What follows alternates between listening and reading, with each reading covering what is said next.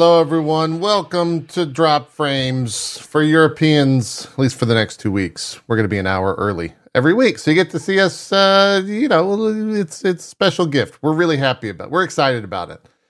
Just like our guest today, who's not here, but he's still on time because daylight saving times has not affected uh, Australia yet. So he's going to join us. I don't have eyes. Everything's just in complete disarray. Welcome to Drop Frames. Zeke's oh back. God! It, am I like Event Horizoning right now? Is that Yes. what is the line that he says in Event Hor- Uh, I forget what it was.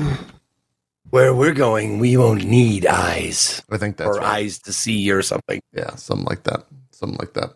Uh, Zeke, welcome back. How was the break? How was Baltimore? I'm sorry, Zeke is not here right now. Oh. In his place, he has put a recording because Oh. he is still in bed for another hour. Oh, okay. Um, That's totally valid. no, Baltimore was great. Um, I mean, it's as good as Baltimore gets. Which how- Uh, like how good would you say? Like where we would It, it was fine. It was fine. Uh, we went to uh, the reason why we went there is because it was my my lady's birthday, and uh, she lived there for many years. And we went to visit her old haunts, like her old favorite places. Like we went to her favorite bagel place, favorite coffee place, you know, breakfast, you know, all that kind of stuff. We went to the aquarium. Nice. Uh, we went to we went to DC. I'd never been to DC before, so we went to DC and we walked around. I went to we time kind of got away from us. We were gonna do more Smithsonian stuff, but uh, time kind of got away from us. We it. By the way, if you go there like to DC and you want to do rent a fucking get a scooter or one of those like fucking city bikes or something like that, yeah. like seriously, because it we like it was walked like eight miles, like around the whole like you know everywhere, yeah. and it was just like I didn't need to walk that much. like it would have been just fine on a scooter, Nice. which I wish I would have done. Also, I'm overweight and my feet hurt. Anyways, so time kind of got away from us, so we went to we only had one Smithsonian that we could go to Oh, um, with the time remaining. We had like an hour left of the day, so we went to the U.S. History Museum and saw some like, you know, U.S. Americana shit. Yeah. Edison, and we saw Julia Child's uh, uh, kitchen that they recreated. You know that kind of shit. did you do it was the really fun. Uh, did you do the wire tourist uh adventure? Is that a thing? No, that's a joke. Okay. no, I mean, like, I wouldn't be surprised, like, if they took us on a tour of like, this is where uh, you know Omar like was you know shooting people like that would be a and this is like you know, be, this is Amsterdam. Like, yeah. it'd be rough. Uh, it'd be a little, Yeah, yeah, would be a little scary sometimes too. yeah, exactly. But yeah, so no, I, I didn't do that. But yeah, we did we did lots of fun stuff, and uh, uh, I took a picture of the Washington Monument up my up my butt, so that was fun. Nice, a beautiful America Excellent.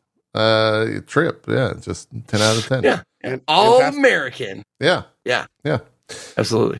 Co, did you go on any uh, big trips the past week? Baltimore, DC, anything like that? You know, tour the U.S. Oh, Oh, Mm. okay, nothing. yeah, nothing. yeah, kind of kind of boring over here. Got some trees. You got some trees? Got some trees. That's mm. Wait, hold. We're this- actually going to have to be doing that soon. Yeah. Are you saying cut or got? I don't know if this is a rich person thing or an everyday person thing. good. That's the that's both words combined, Co. That doesn't make sense. No, we just got we got a we got some seedlings that we. Uh, Oh, okay. Since I wouldn't really call it a rich person thing. I I thought you went and got like trees. from somewhere No, not else like giant and trees. Yeah, no, transplanted no, them to your property. Yeah. No, we're um we're putting up like uh some some blockers and stuff for neighbors and things like that. So Got it. Okay, just a row of trees so you never have About to see your it. neighbors. yeah, yeah, kind of. Yeah, yeah. Works out. It works out. Uh, well, now we get to do a 40 ish, 50 ish minutes of things that we can talk about that Skill Up wouldn't have an opinion on or want to talk about. That's going to be the show here for the next little bit while he uh, wakes up. It's 4 a.m. by the way. At least I think it's 4:11 right now in uh, in Australia. So he was already waking up early for us, and then he's waking up even earlier now. Uh, but yeah, they call it like 40 minutes of stalling. But uh, we could talk Zeke's favorite things, and that's Path of Exile and Path of Exile related things that uh, that Co brought up to me earlier, called Last Epoch. Oh yeah. Uh, you were you were trying to sell me on this game, and we I silenced the conversation and said, "Let's save it for the show." Uh, Yeah. So what what is the this whole thing? The news is that uh, Last Epoch hit like 0.9. Uh, they're still not at 1.0 yet. This past week, uh, it was the multiplayer patch, and they did a bunch of like sponsored streams around it, and I think they got you addicted.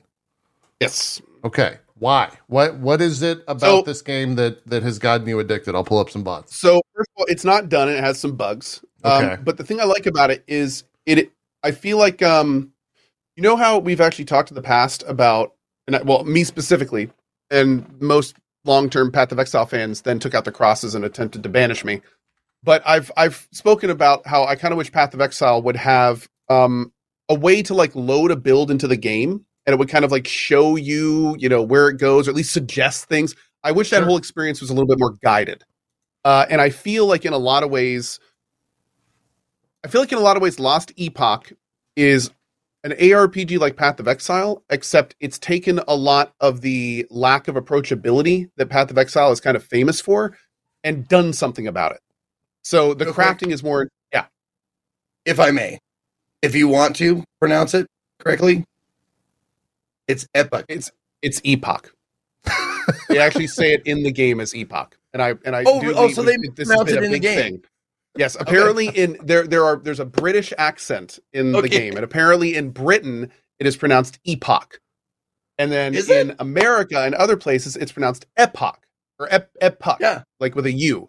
So I, I do know, and yeah, I I actually went like if you Google it and look and Google the Mhm. word epoch, it's it's pronounced epoch, but because it's a British accent in the game, they actually say in the game epoch, like they say it like Oh, that. wow. So Okay.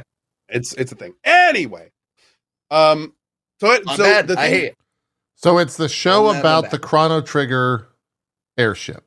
The devs are apparently huge fans, and like there's even a zone in the game called the End of Time. So I mean, like it, it- there's Oh. there's clearly some Chrono Oh, Trigger nice. influence in the game. All right. Um, just lead with that basically, next like- time. I might check it out. This, for instance, you get five. There's oh, you get a bunch of skills. You get you get subclasses. You get a base class, and then they all get skills. And then like here, you can pick five of them, and every single skill has something like that, which is like a big spider web of ways to enhance it or change it or give it additional stuff.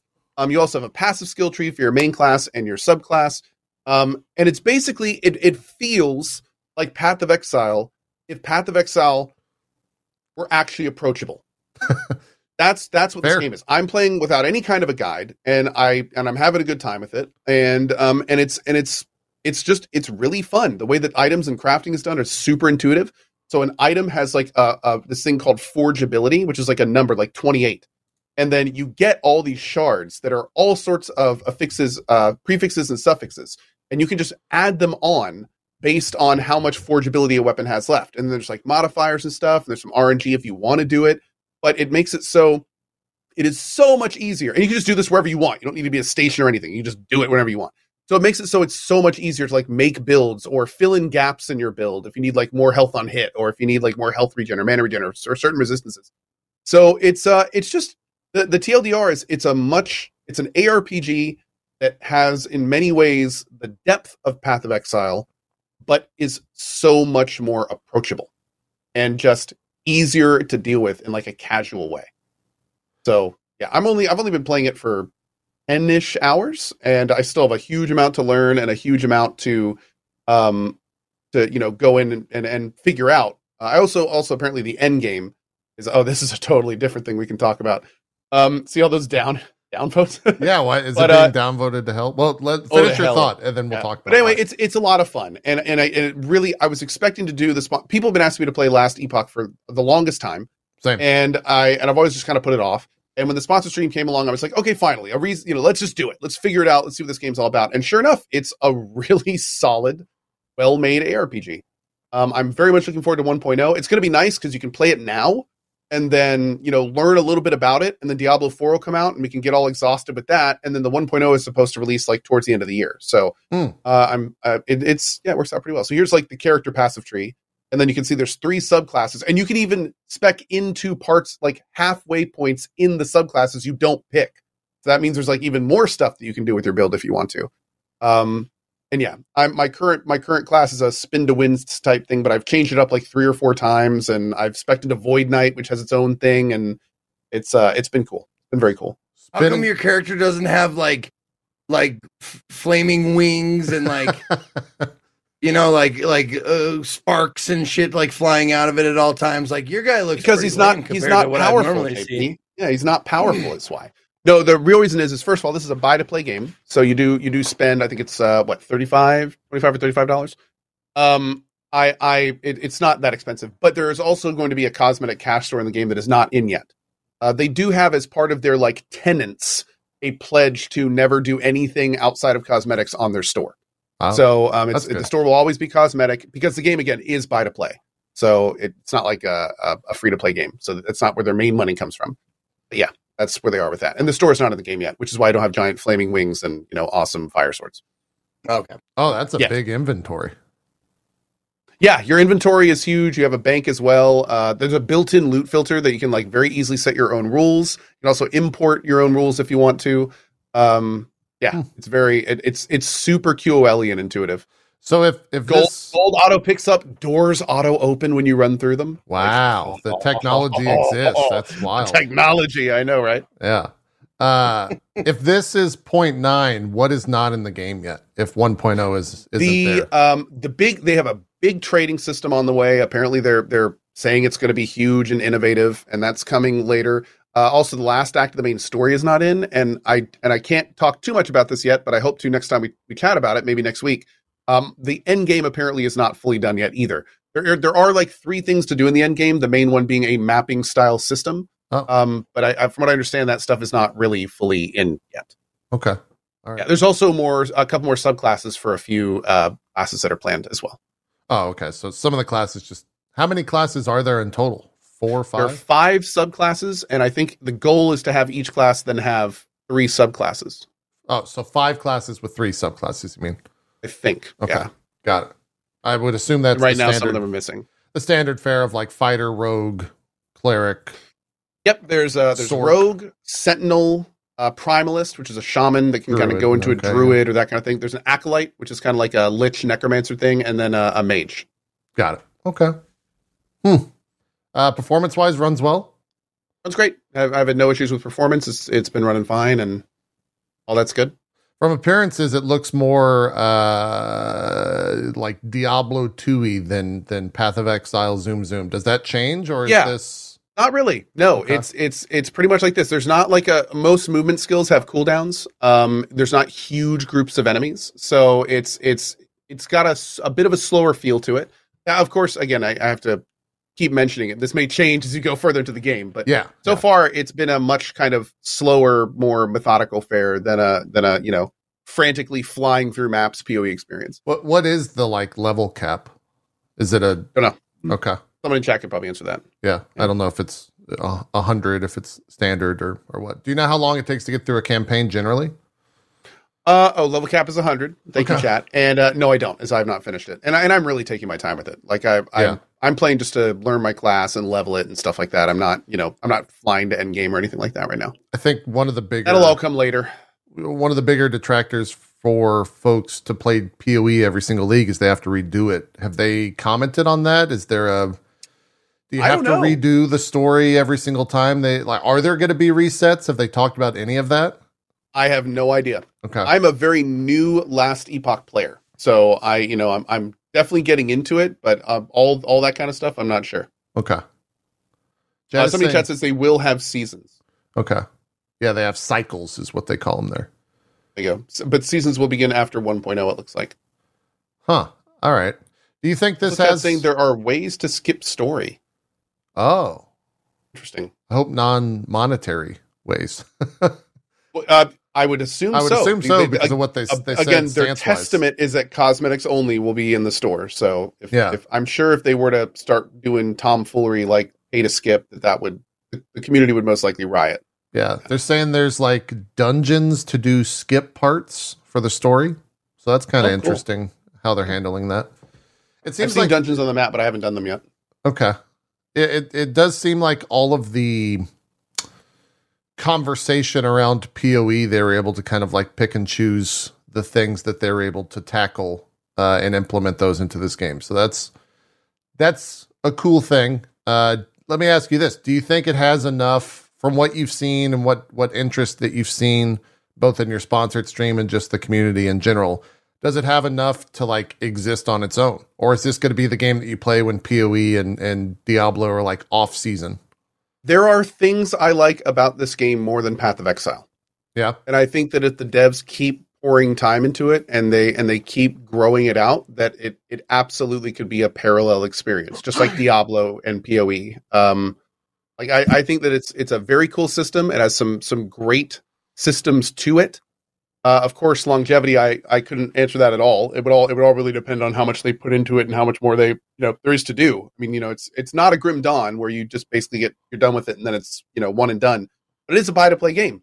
So you know that's going to be like as a buy to play game with only a cosmetic shop. At some point, they're going to go, okay, we need to go make our next buy to play game. You know, and at that point, is it going to be like Grim Dawn, where just kind of like you know you're done, you have your few characters and that's it, uh, or is it going to be like a living thing like Path of Exile? In which case, I think it very well could turn into a Grim Dawn, where it's like, oh, if you played Grim Dawn, cool, you played it, okay, well then you're done with it. You know that kind of thing. yeah, So it, it's kind of up to the devs in terms of of how much how many resources they want to put into that to make it whatever they want it to be.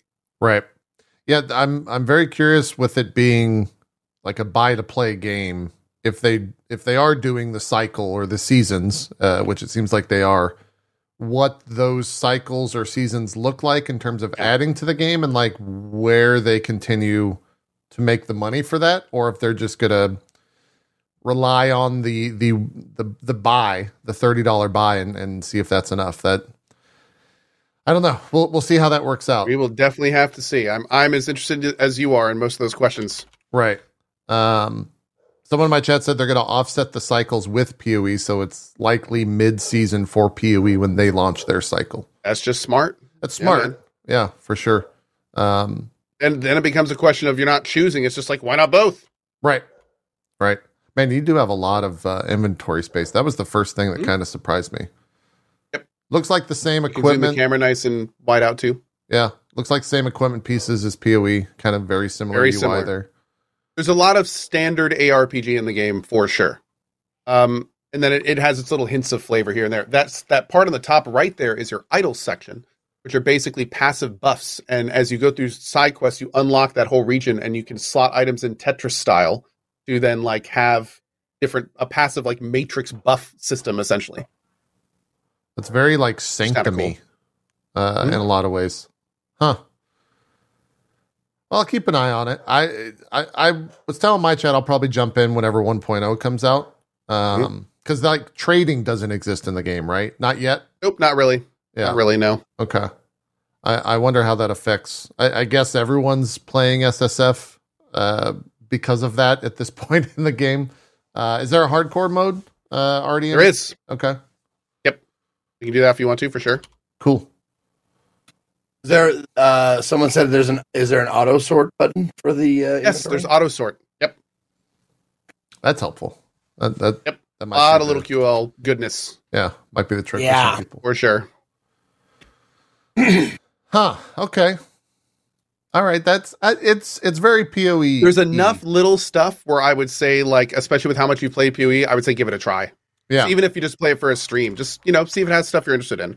Yeah. Zeke, does this do anything for you? Or you? Uh, apparently I've played it. like this game has been out for a while, yeah. Yeah, it's been Yeah. It development says it like re- five years. Like released in early access in 2019. Mhm. It's actually coming up on yeah April. April of 2019 is when it was released in early access, I guess. And I apparently I've I've played almost two hours of it.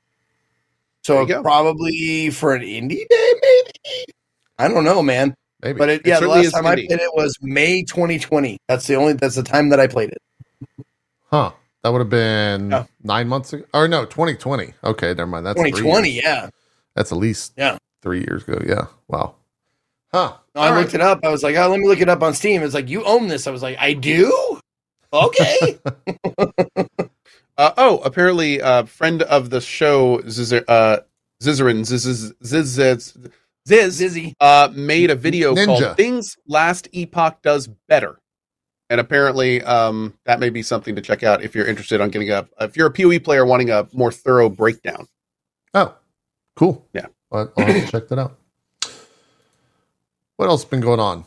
I know you guys both watched the Streamer Awards last night. You were glued to the screen, couldn't get enough of it. What was right? that last night? Yeah, the Streamer Awards did they it's, you know, there's the Streamer Awards and then the Oscars. Two big events for both of you. Uh, that I know you're watching very closely every single year. Love it. Can't get enough of it. Zeke, what are you looking Dude. up? I could just tell you. I watched it in full. No, I know. Stream- I'm just, stream- I'm, I'm, Go ahead, Co. Go ahead. I was gonna say, Streamer Awards has gotten big. It had like uh 250k ish. I want to say watching it. Like most of the major IRL streamers and and those guys were there. A lot of YouTube folks were there as well. Um, they had it's it's it's oh 340k on the mainstream. Damn, there you Yeah. go. Yeah. So yeah, yeah. Shout out to uh to QT. She she pulled off a big show, and apparently it is huge. Yeah, I was And of gonna- course, the main the main goal, LSF was flooded with clips this morning, so that's that's how I knew it had happened last night, which is awesome. right. Um, yeah, so good stuff, I don't and apparently a huge win for all involved. I know that they allowed restreaming this year. Uh as long as Uh, it was if you weren't invited. Well, no, if you so what? I could have restreamed because I wasn't invited. Yes, yes.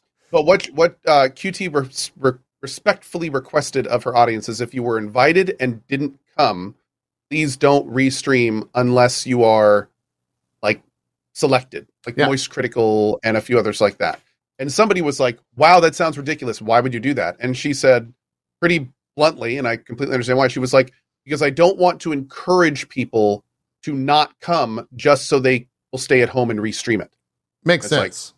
That makes sense. Like that's you know that makes sense. It's- so yeah, Yeah. that's uh, and and of course she's not not going to DMCA people. She's just saying please don't. Um, Yeah. and it looks like almost every major streamer respected it, which was kind of awesome. I mean, most of them were there for sure. That's true. Um, Yeah. the, the the the winner of uh, of streamer of the year though Kai was not uh, for whatever reason he did not uh, attend, but pretty much like everyone that is of that type of streamer that frequents LSF or is frequently on LSF was pretty much there in person.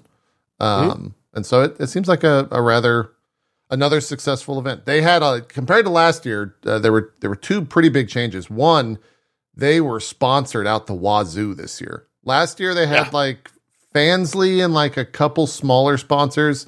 This year the pre-show was brought to you by AT&T. They had a step and repeat that had like God Um, damn. They had a step and repeat that had like Twitch and uh, AT and T behind it, and like all of the presenters. Now I don't know if this was part of the sponsor or if they provided wardrobe, but they were wearing like Dolce and Gabbana and like crazy, crazy uh, outfits in terms of just money spent on that. Um, Spotify apparently was there too. KFC as well. yeah, Mountain Spotify was on go. that step and repeat. That's right. KFC did a full on. KFC did a weird. So they sponsored. They kind of went the Keighley route, and sponsors were sponsoring awards.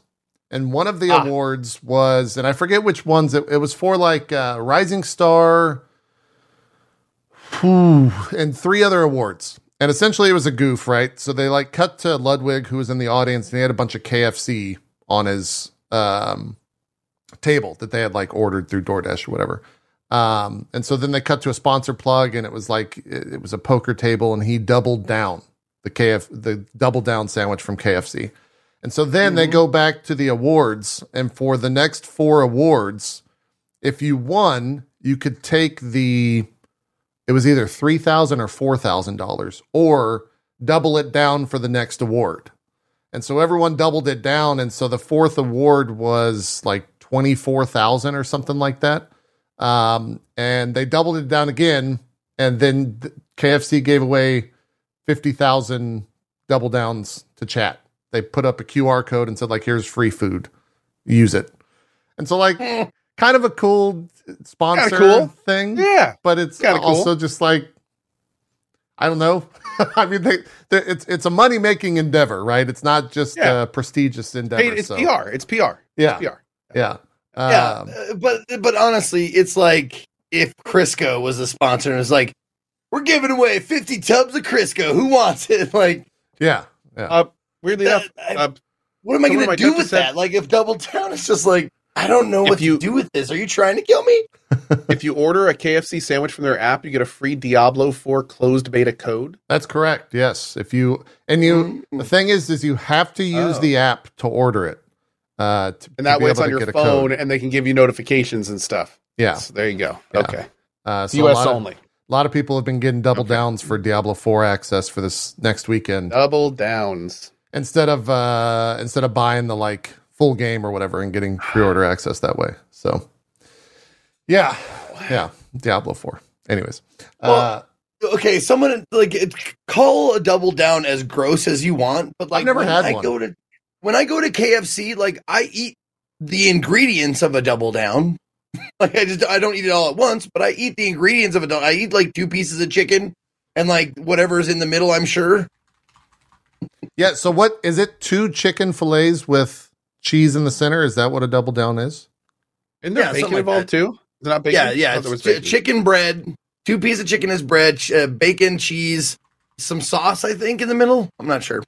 Okay.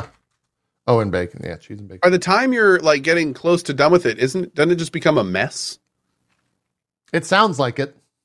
Yeah. Like, I mean, this the, the like the crispy part comes off the chicken, and like it doesn't stay together, and like I I don't. Oh, it's how you it's eat it? definitely they know it's a joke. They like KFC is not not blind to the fact that like this thing is greasy, messy, and just an affront to every like culinary person, like any you know anybody who likes food. Like this is just like an offense to them, Okay. and they're like, "Yep." Like, how do you eat it? You probably don't. Like, You put it in your mouth and you chew. yeah. That's how like- you eat it. you set it in something bowl shaped and then you like just grab handfuls of it with your and shove it in your mouth like that's how you eat a double down Got it. Okay. Yeah. Makes sense. Makes That's sense. fair. Well, I've never had one, so I haven't either. I will have to. I'll Yeah. have to try them sometime. yeah. The advertising works because we're still talking about it in great That's detail. That's true. Still, and I gar- I guarantee you, at least one person watching is like, I'm gonna try that. I'm gonna go. I'm gonna go get that right now. Yeah. I am. Yeah. So uh, that was there. Uh, I'm trying to think what what are some of the other notable things that uh, that happened. Uh, we could read through the award winners if you want. I I would be surprised if you guys recognized any of the names. Uh, especially, I think Co might recognize some of them. Zeke probably I- I- not. Yeah. Let, let, let's hear him. Let's hear him. okay, let me. Uh, I don't even know if they. Let's see if they've. I- I'll let you know if I don't recognize one of any of them. Let's see if they've updated the website with the winners. Uh, winners. Okay, yeah, great. Here we go. I've got all the winners. Uh, let me pull them up. I'll show them on stream. They did indeed update their site. Here's the website. Uh, they did sell tickets, so they had a live audience that helped the show a lot. Uh, on the the ground floor was all the streamers, and then up in the mezzanine was the the crowd, and that added to the jokes and everything. They had some. Uh, the The opening had your usual affair of roast. That was really interesting. Uh, all of the different. So? I mean, they straight up. I don't even know. Like how, some people probably won't even understand, or this is the first time they're hearing any of this. They talked about uh, Kai Cenat's uh, extracurricular activities on his recent uh, subathon as a joke. Uh, they Mhm. talked about, um, Wait. There was there was numerous. Okay, never mind. yeah, don't get into it. Uh, Let's not get into it. yeah, that's some pretty brutal ones. Uh, there was a bunch of digs at Twitch about taking 50% of the revenue uh, from streamers. That was a pretty funny one, As Especially as sponsor. especially as Twitch was a sponsor for the show. Uh, Ballsy. so, yeah, Okay. uh, they, they rolled a full on Fansly ad with profiles of Fansly creators uh, with Twitch sponsoring the show as well. So I thought that was interesting. Yeah, Cutie had a, a, a joke or a shot at uh, deepfakes uh, in the show, uh, given all of that re- recent uh, controversy. So nice, nice. yeah, it, the the opening was was was pr- pretty spicy, to be honest. I was kind of surprised uh, that the things were in there were in there. These are the winners. Uh, there's 28 categories. We can go through them all if you want. Uh, that's up to you. Best MMORPG streamer, Asmongold. Uh, now, maybe before we get in these, do they have how these are voted on? Because it is fan voted, but I think there is also a panel. Because I'm sure that So- question will come up in chat. Questions about voting right there. Uh, you find most streamers now looking for streamers that are best with blah blah blah. Someone's saying 70% fan, 30% panel. Okay, there we go. That's what I what don't I'm know looking how for. true that is. That's Oh, what yeah. looking There's a couple people confirming that. Yep. 70 30. 70 fan, 30 panel, which is which is cool. Like they give the fan the most vote, but also like it's going to be completely unsurprising. Like it's not going to be a, you know, the winners probably aren't going to be that surprising to you. You're going to be like, "Oh, that's the one I've heard of." Yeah. There was a whole category for Souls like. Yeah. Uh, so we had best MMO. Asmongold won that. Best Souls like streamer. Uh, Miss uh, Miss Meek. I think it's Miss Mika.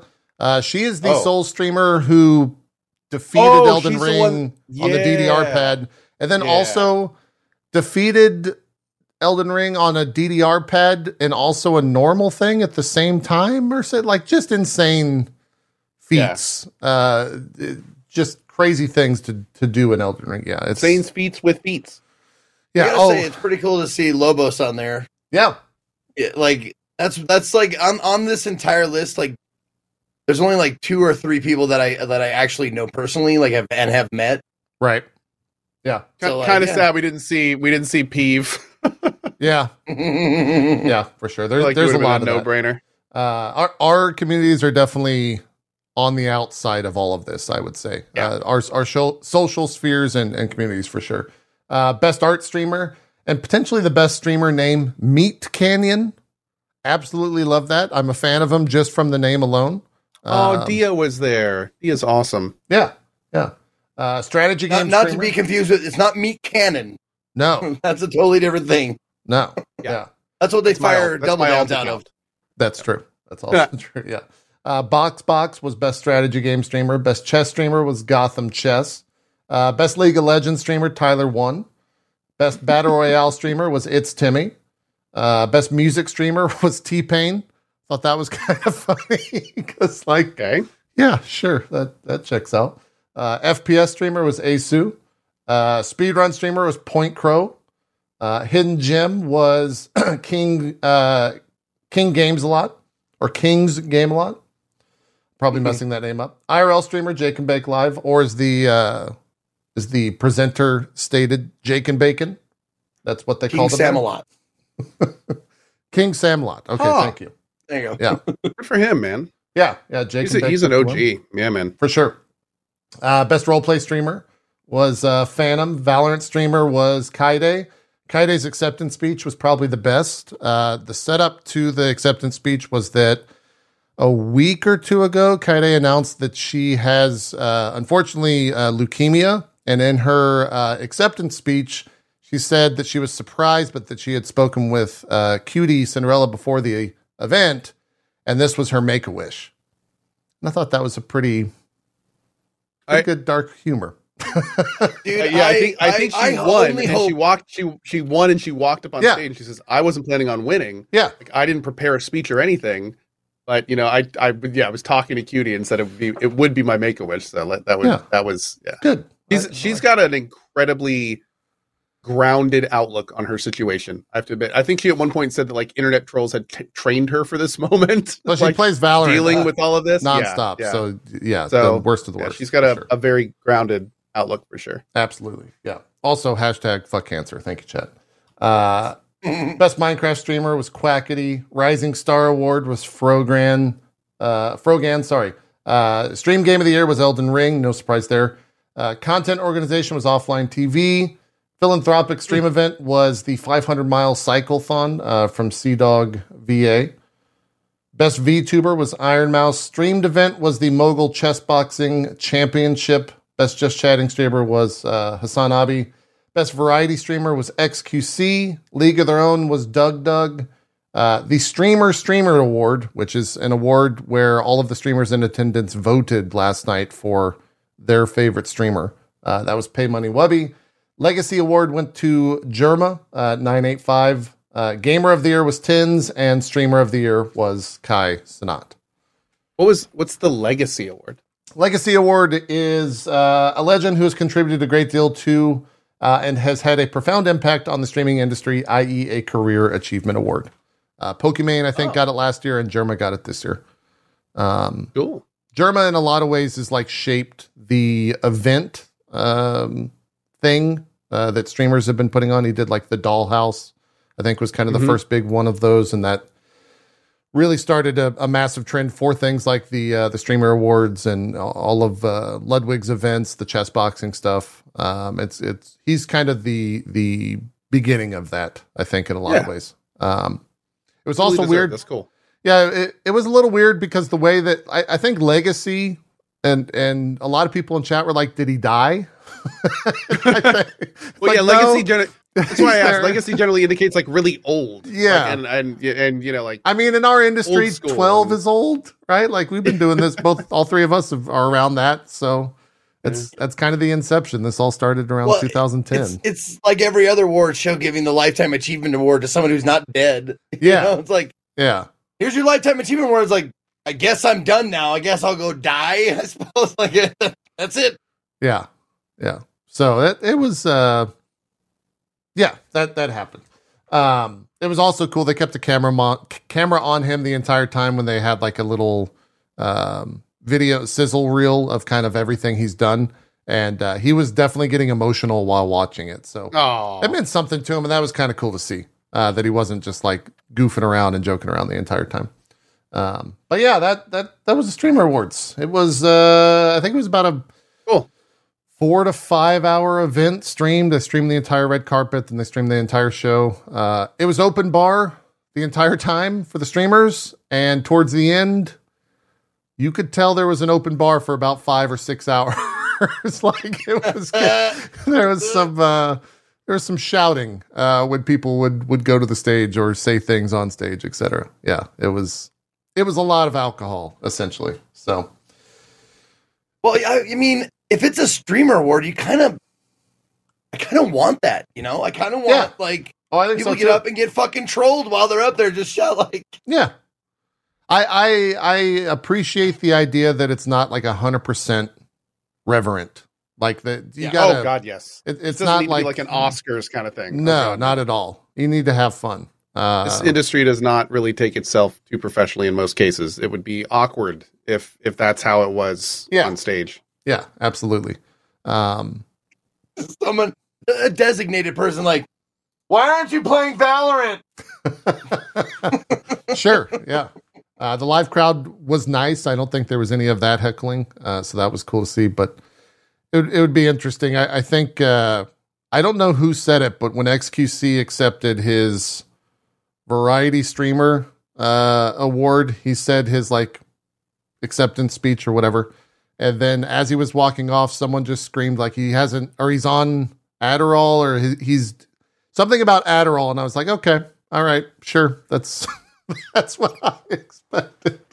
So yeah, there, there was. Uh, it was also weird, by the way, if you're wondering how VTubers were there in person. They were on the VTuber stick, which is a moving thing that has an iPad at the top of it, and they were all live in the call, just like hanging out at the event. Gunrun was there, uh, who's the the head of V Sho- V Shoujo, I think is how you pronounce it. Shoujo. Yeah. Uh, and they had a bunch of VTubers who were just like on iPads, which sure, why not? It was it was kind of cool to see. It was also a little weird. Yeah, the old telepresence things. That's exactly right. They're getting used in the VTuber world.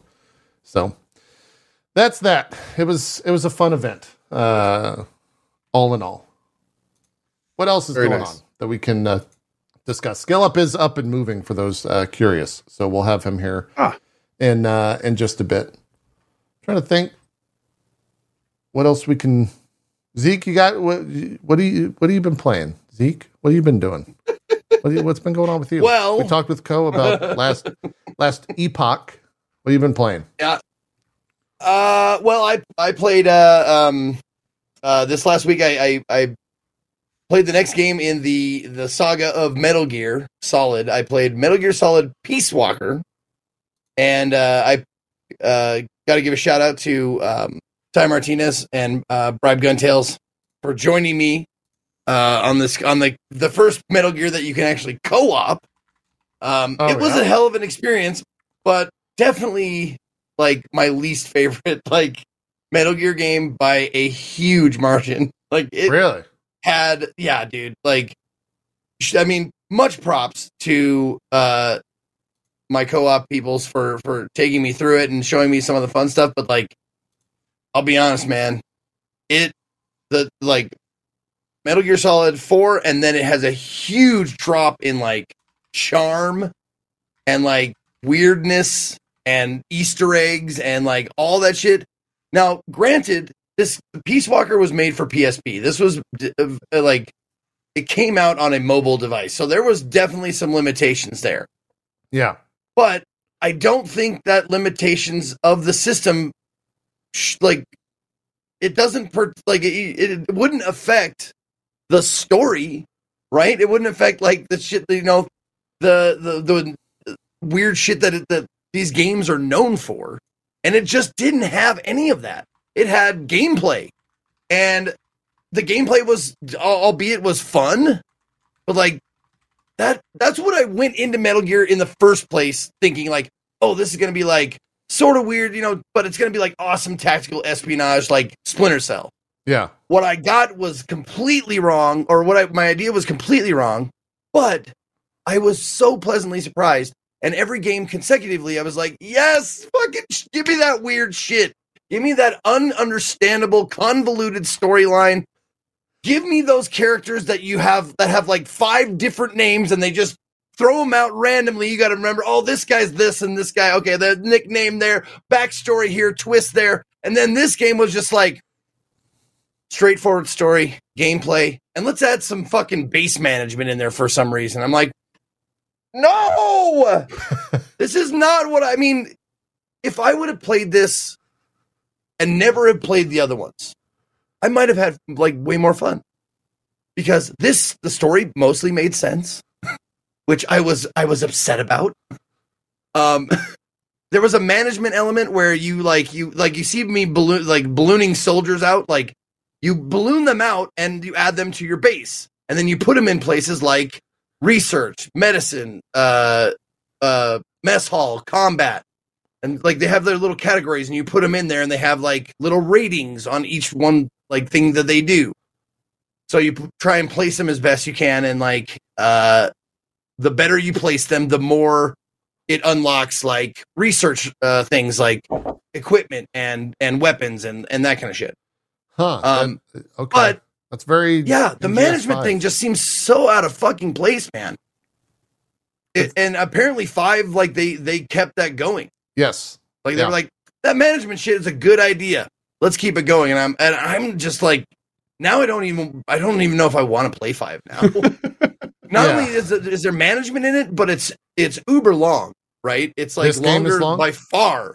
No, no. Uh, Oh, Uh, five. five. Is fifty hours for first people ending saying or something. yeah, like seventy hours or something like that. Yeah. Yeah. That's what I was the consensus I was getting. It's pretty long. Gameplay though is the But- best in five. 100 percent. I don't care though. That's the thing. That's not why you're playing. Metal Gear. No, Yeah. it turned out like after the first one, I'm like, oh, I got to change my fucking mindset about this Metal Gear shit. And once I did that, I was like, oh fuck, I was just like, let's get through the gameplay shit so we can get back to the fucking weirdness. Um, well, actually, no, no, no. It was more like, get out of my way, soldier that I've got to defeat. There's a, I gotta, I gotta knock on this poster to get a fucking Easter egg. You know, like that's the shit that I love. So what what if it all was the weird? Go ahead. Well, what if it was this gameplay with all of the weirdness? That would be Cuz that's Yeah. 5. if that's what five is. Yeah. Then maybe like maybe I'll change my tune. But the management shit just I did it didn't jive with me. It seemed out of place. And not only that, but I'll be completely honest with you. For my like in my opinion, I like I could have just breezed through it and I didn't know that. Like I didn't need to unlock most of the shit that the management shit unlocks. I ended up using like maybe five weapons throughout the entire game. And I could have just stuck with those. Like You need, I like, and I was doing non like trying to do non lethal as much as possible. Um, and yeah, you just just need like the two non lethal weapons, the the pistol and the and the the rifle, the Mosin, and a rocket launch, a good rocket launcher, a good machine gun for the parts that are you have to do like lethal damage, and like you know some rations. Like, and that's like fucking. It's like basically all I use for the entire game. Um, and it just seemed like it seemed so out of place, man. It just it didn't jive with me. Huh. Um, and also like it, you, it, the PSP ness of it, the PSP ness of it really, really shines through in like the mission length. Like the missions are repetitive and short. They're super short, which is nice, but they like you go to back to the same fucking place like 20 times. Like But, you got yeah. another mission. You got to go right there. And like, oh, I know this map. And you just like, you know, walk through it and you're done. And there's no like cool, like, brother. There's no like moments like that until like the, maybe the last hour of the game. Then I was like, this is what I wanted the whole game, man. You get some, you know, you get like a a, a, a teenage girl. the- Okay, forgive me. This is factual. This is not me. Like you get a teenage girl in her underwear in a fucking Metal Gear. That's your final boss. Like, sorry for spoiling the, the fucking however long old game. Oh, But really? that is the final boss of the game. Is uh, supposedly we don't know. Maybe she's not 16, but they say she's 16. But she's also fucking a double agent, triple agent, whatever. So we don't really know who she is or what she's all about. Anyway, Wait, so- does does her name start with a P? Zeke? yes, it's pause. Interesting. Having not Yeah. played this, but playing five, okay. Yeah. Yeah. Interesting. So so for some reason, well, the reason why she's in her underwear, uh, they tell they, they, they, they you find out later is because the cockpit of the Metal Gear Zeke fills with fluid, water, or something like that. But I don't know why. Reasons. Okay. But I think it's just an excuse to get her in her underwear. Anyway, um, so that's Okay. that's the final boss, and I was like, this is what Metal Gear is to me. This is what I want. I want a weird fucking gunslinger guy who loses his arm but gets another arm, and the arm has a personality that takes over his own personality. That's the shit that I want for Metal Gear. And Yeah. this game had very little of it, except at the very beginning and the very end. The rest of it was fucking like the gameplay was fine. It was fun, but it was like there's there's tedium to it, and I just felt like the last fucking stream I did of it, I was just like, let's just get to the end. I don't care. Just just get, to the end. Okay. And then when it started, the end started to unfold story wise. I was like, now I'm going to savor it and enjoy it because now I don't understand what you're talking about, and that's that's that's a comfortable zone for Metal Gear for me. Yeah. Makes sense. You should play five then. I didn't realize that this game has like story elements that lead into five. It's kind of good that you played this uh, because, I'm trying to play them in release order. yeah. Okay. So I- I, think the next Smart. one, I'm not sure if it's Rising, Revengeance, and then five, or I'm not sure the order. I think But I think five was the most recent, right? Yeah, yeah. It's probably Revengeance then. I would think is is where you're headed next because this was this was PSP, right? So then that would have been PS4 for Revengeance. And it's People saying Ground Zeroes, but Ground Zeroes is kind of like a throwaway, isn't it? Isn't It's it like no, a it- real? it's important to play four five. okay, It, it's also very short for story purposes. yeah, super short, right? yeah, yeah. So it'll be fine. But Okay, so you were playing this on the PS3, and they they still have servers running for this. that's a funny thing that they like. Apparently, the PlayStation 3 has like one lonely workhorse server or something like that that they keep up just in case, I guess. I don't know. Huh. Um, but yeah, we co-op through that server, and you think it like it seems like they only have one because as soon as like someone on my team noticed like oh someone else jumped on the fucking online Peace Walker server, and it started like crashing. Like too much for the the server to handle. And it started like you know we were on the final boss, and it went like the connection lost like three times, Oh god. and it had not done that throughout the entire thing. Like we had minor interruptions for other people, but never me. Like I never got disconnected, except for the final boss when we were trying to do like some cool shit, and it just kept like you know dropping us. I was like, fucking what the hell? yeah. We went all this way, and then it started really messing up on the final fucking boss. Great. Yeah. Well, that's that's Metal Gear Yeah. Solid, I guess ultimately. Or that's Peace But I will Walker, say, guess, like- ultimately. we got to see the the ultimate co-op weapon slingshot. We got to do that because we had four people in co-op, which like I'm sure not a lot of people had got a chance to do because you have to get three other people who are willing to play this piece of shit with you.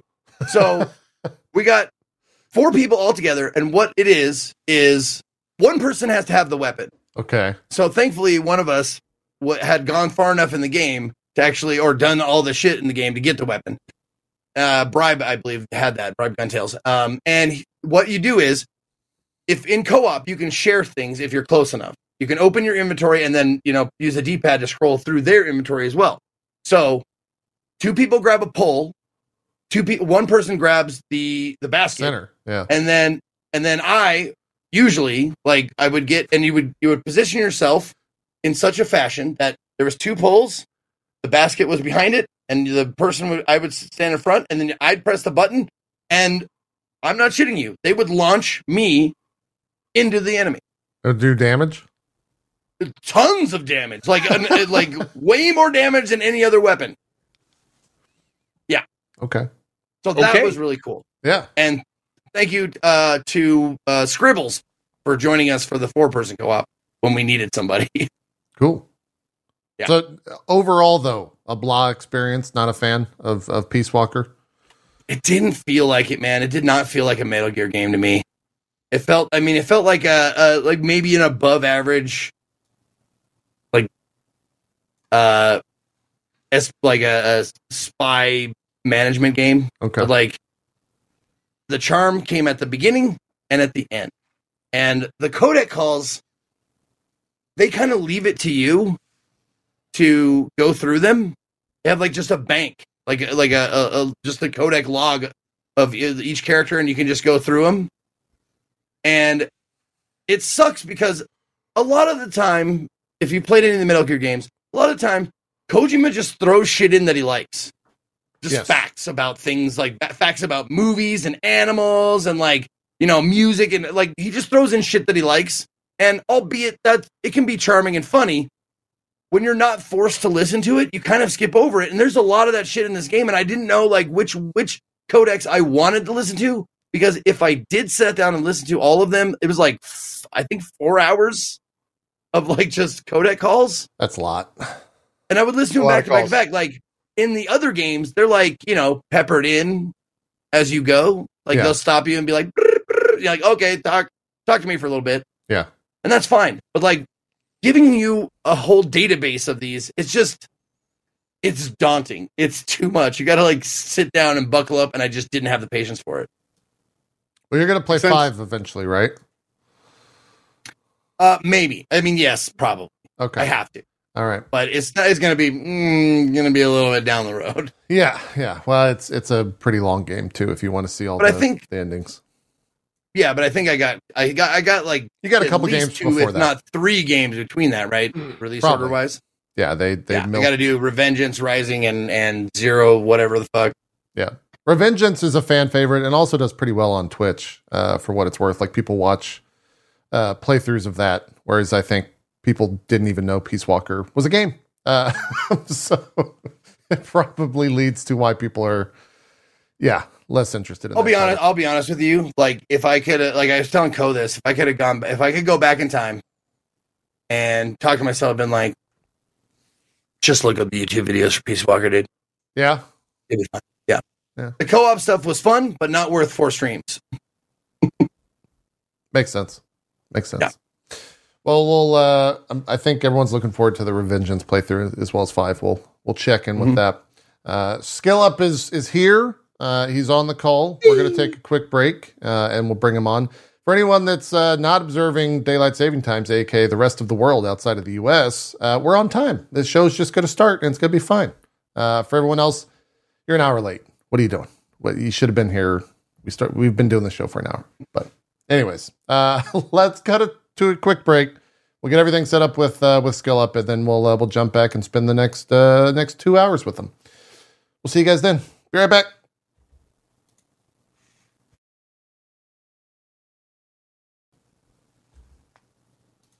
All right, welcome back. We've got our Australian friend on time because daylight saving Hmm. time does not affect him. Uh, but it's also what is it 5 a.m.? Is that what we deduced for you? Uh, it's 5 a.m. now. Yeah. I remember the reasons because we've talked about doing this for so long we have. and like li- literally years. I think we've been talking about because, and I've always been like, sorry guys, it's just, it's too early, man. It's too early. And the one time I'm like, you know what? Fuck it. Let's do it. I man. was very care. surprised by your five- response. 5 a.m. It's fine. Yeah. And then, you know, of course, that's the weekend when daylight savings kicks, and that's what that's what happened. So, but no, thank you for having me. We we really have been talking about doing this forever. We So, have. um, yeah, super happy to finally be here. I think uh, I think we started right when your first child was born. Do you do you have more than? Yeah, it yeah, was two two, and a half years, years. ago. Yeah, Two and a half years ago, Jesus Christ. Time yeah. That's flies, when we started communicating, trying to get you on the show. Uh, and Co Hmm. uh, last week was like, "We should get uh, Skill Up on the show." And I was like, "I don't know if that's gonna work, man. He it's like five Actually, a.m. actually, no. It's I, I'm like, yeah, we should get we should get skill up because we were talking about I think a review you did or something. And JP's like, no, man, we've tried like 20 times. I don't think it's gonna work. And that was it. Yeah, and then yeah, the yeah. next thing JP says in chat the next day is, uh, skill up's on next week. Yeah, yeah, yeah, yeah.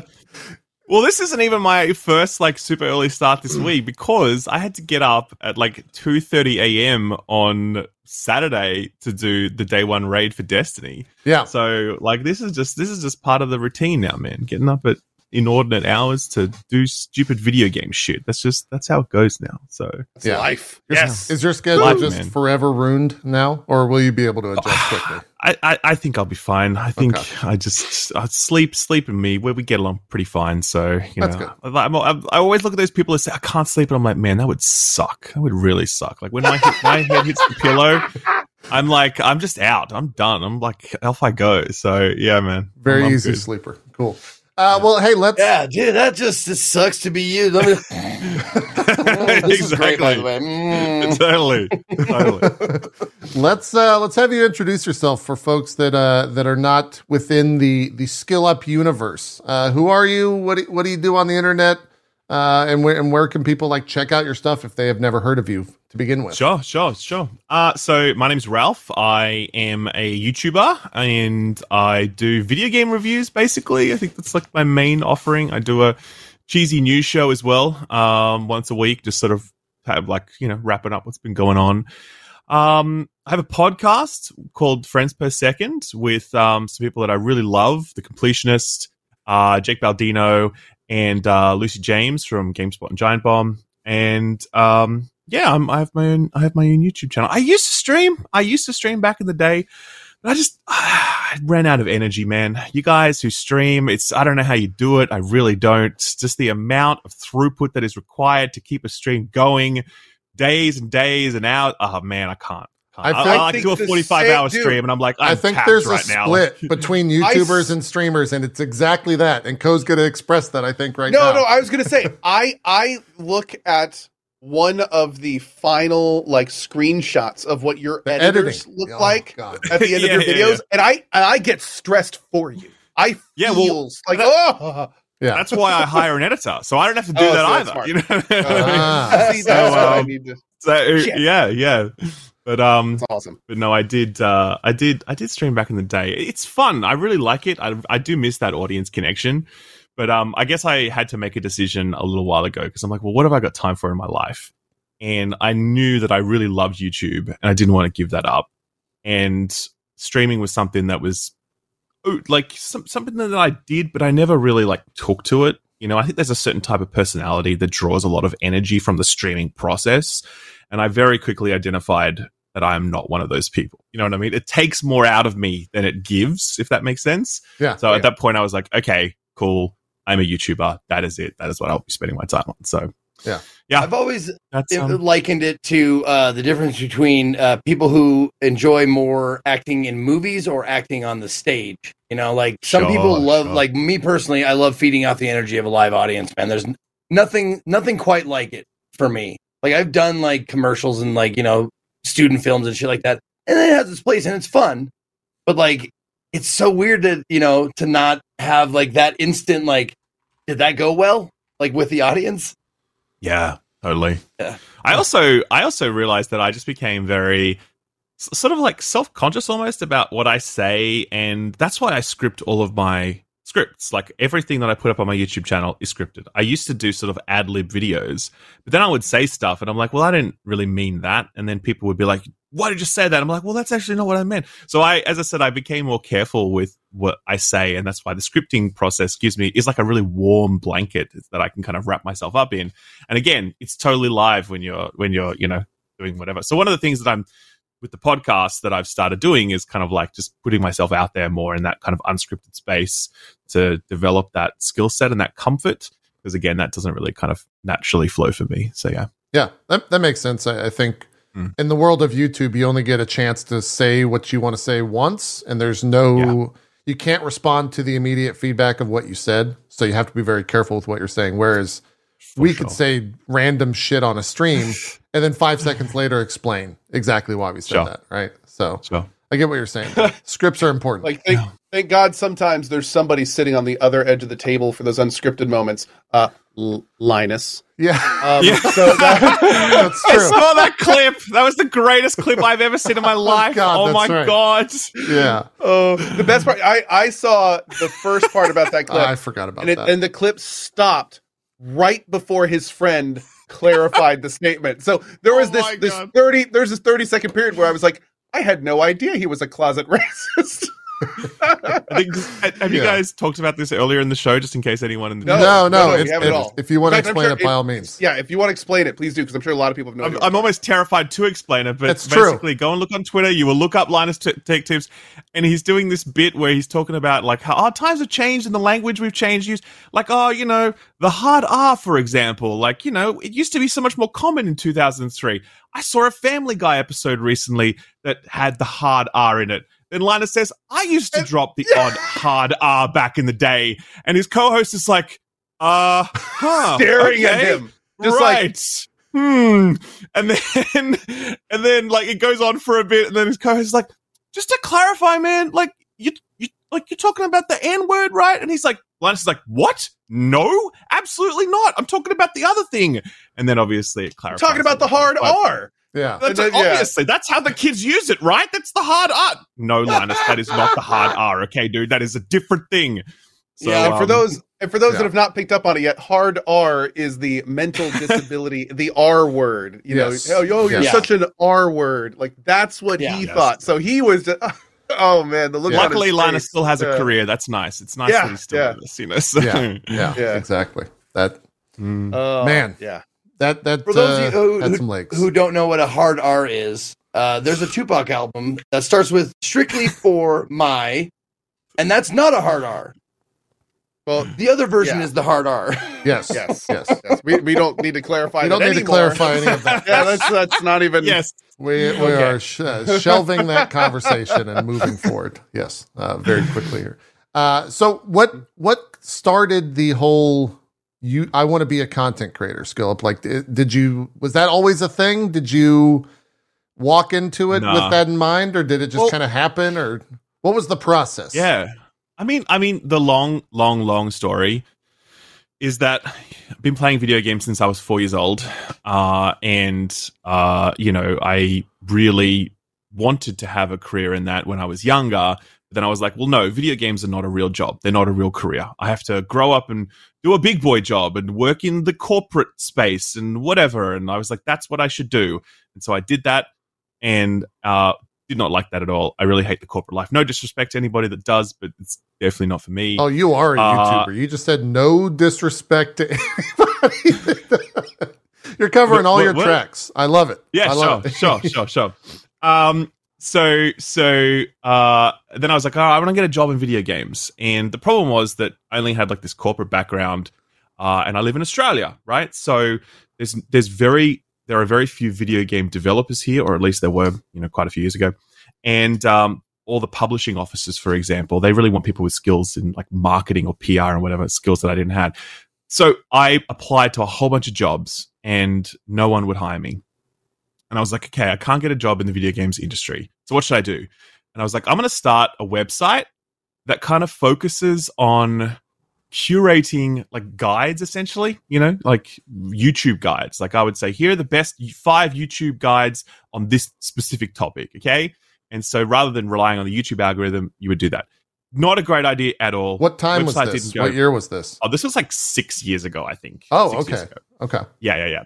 And um and then I was like, well, if I'm going to do this thing, I should probably start my own YouTube channel as well to promote the website. And the website never even like went live. The YouTube channel kind of did, and I started just making division videos because I was like, oh, well, this is an example of the kind of guides that we would have on the website. And then the division videos just took off. Like that was it. That was just it just they just went. And um yeah, I mean I it just I don't even know how that happened exactly. I think I, I did some video about um, the DPS calculation in the division, like how to how to, how DPS is calculated, and that that sort of went viral within the division community. And then I kind of just kept doing it and doing it and doing it, and yeah, that just it went from there. So um, I was after that I was a YouTuber, you know, and and uh, it was pretty clear to me straight. It was pretty clear to me um, quite quickly that this is a career that I could be doing because I hit about 100,000 subscribers within the first nine months. Wow. I was like, okay, this is a thing. Well, because I was writing the division, right? The division was very big at the time. Division and I was one, right? of the Division One, yeah. Yeah. And I was like one of the main division YouTubers. So you get a lot of momentum from those sorts of games when they blow up. And um, I was like, okay, this is a career that I want to have. And then I worked for two and a half years, uh, part time and working and you know YouTube at the same time. And then I made the cut over and uh, went full time after about yeah two and a half three years. And um, in that time as well, I'd moved away from the division. I become kind of like a general looter shooter guides creator.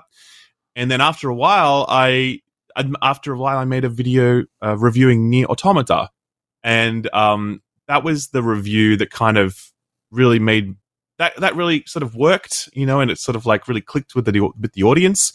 And I was like, maybe I'm a games reviewer, maybe. And so I kept doing games reviews, and um, yeah, like you know, roughly, I think it's been about four years now that I think I've been focused on reviews almost exclusively. Yeah. and um, that was it. That's sort of my abridged story. It- yeah. it's a it is a strange story because you were successful at almost every path and that is not the usual i think for a content creator what what do you think like is the reasoning for that if you if you had to say one Um. Oh, well, I wouldn't say I was successful in every path because I definitely yeah spent a lot of time in the wilderness. Like, for example, when the division was kind of dropping off, I was like, well, what am I doing here? You know what I mean? And so, yeah, it definitely was a period where I was like, oh, is this still going to be a thing? I'm really not sure. And then the whole looter shooter thing, I would say I found like moderate success. So, if you know what I mean, like it wasn't really popping off. But again, it was like, well, I like these type of games, and I'll just make some guides around them, and, and we'll see what what clicks. Um, but I think yeah, the review thing just really worked because I think it allowed me to talk about the games that I was passionate about, and that was one thing that I looked at when I was covering the division or these looter games. I'm like, having to play the same game over and over again forever to make content on it, that's a really bad recipe for long term happiness, I think. and like, I know it works for some people, don't get me wrong. But for me personally, you just, you, you, when you have to play games like that in that way, you just, you stop enjoying that game. And I definitely speak to other content creators who are doing that. And they it ebbs and flows for them. Sometimes they're like, I fucking hate the game that I'm covering. you know, and I hate it. I never want to log in. And other times when it's really popping off and there's new stuff there and they're excited, like, you know, they they they re they reconnect with that love of that game that their that their sort of livelihood is based on. But I decided that yeah, I just I didn't want to have that kind of formula in my life. And so the review thing really works for me because I get to just play all new stuff all the time and talk about it. Um but yeah, I would say just that willingness to sort of think longer term about what is going to work for me personally I, is probably one of the reasons why I'm still on the platform. you know, that looking back at the division and making the hard choice to move away from that, that was a good call. Similarly, with the looter stuff and looter shooter stuff, I was like, well, this isn't making me happy. I need to move away from this. That was a good call, you know? And I think it's hard to make those audience transitions on YouTube, you know, It's because extremely hard. sort of yeah. Yeah, you, your audience is expecting X from you, and the algorithm expects X from you. And so I knew that when I made those jumps, I'd have to push through that stuff to sort of find a new equilibrium, build a new audience, or whatever. And you know, luckily it worked. So, um, yeah, I would say that kind of like do what you're passionate about. It sounds really lame, but it's actually like a thousand percent true in content creation. Like if you're not passionate about what you are making, you will almost certainly fail. Or you're like you'll have some success for a while, but eventually you will fail. So I think just like actually liking what you do is so critical and having the courage to like pursue that even when it looks like it's a bad idea. I think that is really important. Yeah, that's it. I think a lot of creators will chase the algorithm or, or chase the Yeah. numbers and play whatever's, you know, the latest and greatest. But to to hear you say you you kind of chased what made you feel good is a Mm. little refreshing almost. like that's not a thing that I think a lot of creators do in our I, industry. I, I, I don't know. I find most creators that I speak to, they're doing what they like. Most of them. Most. I definitely know some that aren't. But I, I think most of them I are. think there's a difference between doing what you like and finding success so you like that. I think Right? that's. I think it's the goal. I think that's. what Yeah, it- this, yeah. I think. I think the goal is finding that thing that not only compensates you and brings you, you know, financial Yeah. wealth, but something that you absolutely love doing. The passion. Um, you know, so it's it's it's not. It's it's kind of the smartest play in any position. Like some people can find their passion, you know, and it's also kind of their job, and they can kind of synergize those two. But other people just need it to be their passion. Um, Yeah. and especially like for That's true. streamers, man. I mean, it's the show's not as good if the streamer's not having fun. Like, and, and 100%. unfortunately, but unfortunately, it's the kind of situation where a lot of streamers are just like you're talking about. They're they're stuck in those like, well, I don't want to branch out because this is my key Yeah. game, my main game, and I have to keep playing this, or my numbers will go down. And it's just you know, it's a it can be a miserable position, Yeah. uh, to be in. Totally. Unfortunately, Totally. Um, turns Yeah, and I my was- I was job into a job job. Sorry, Zeke. Yeah, which is why like I I gave my my viewers like super low expectations and they don't expect shit out of me like ever. It's great. True. Sa- same you like, do did he show up today? Yeah. That's good enough. Good job. Good job you got here. Good job. he showed up. yeah. That's that's half the battle sometimes. Uh, And he's only half drunk today, which is great. only half a bottle today, not the full Yeah. one. That's right. Yeah, his, his rider's a little expensive sometimes. We didn't get him the full bottle this week. Uh, for you, Skill Up, are you chasing al- uh, algorithms? Are you looking into numbers? Are you like paying attention to any of that, or do you just Nothing. record the script, put it out, move on? Yeah, look, I, I'm very lucky. Obviously, you get to a point where you hit, like, you would know, you'd understand. Like, you get to a point where you're like, cool, I just get to do my own thing now. You know what I mean? Uh, I think as a young, as a so up and coming creator, when you're on the grind and you're trying to like break through, you do need to be really smart. You do need to like play what's hot. You do need to do the clickbait. You do need to do all the shit, right?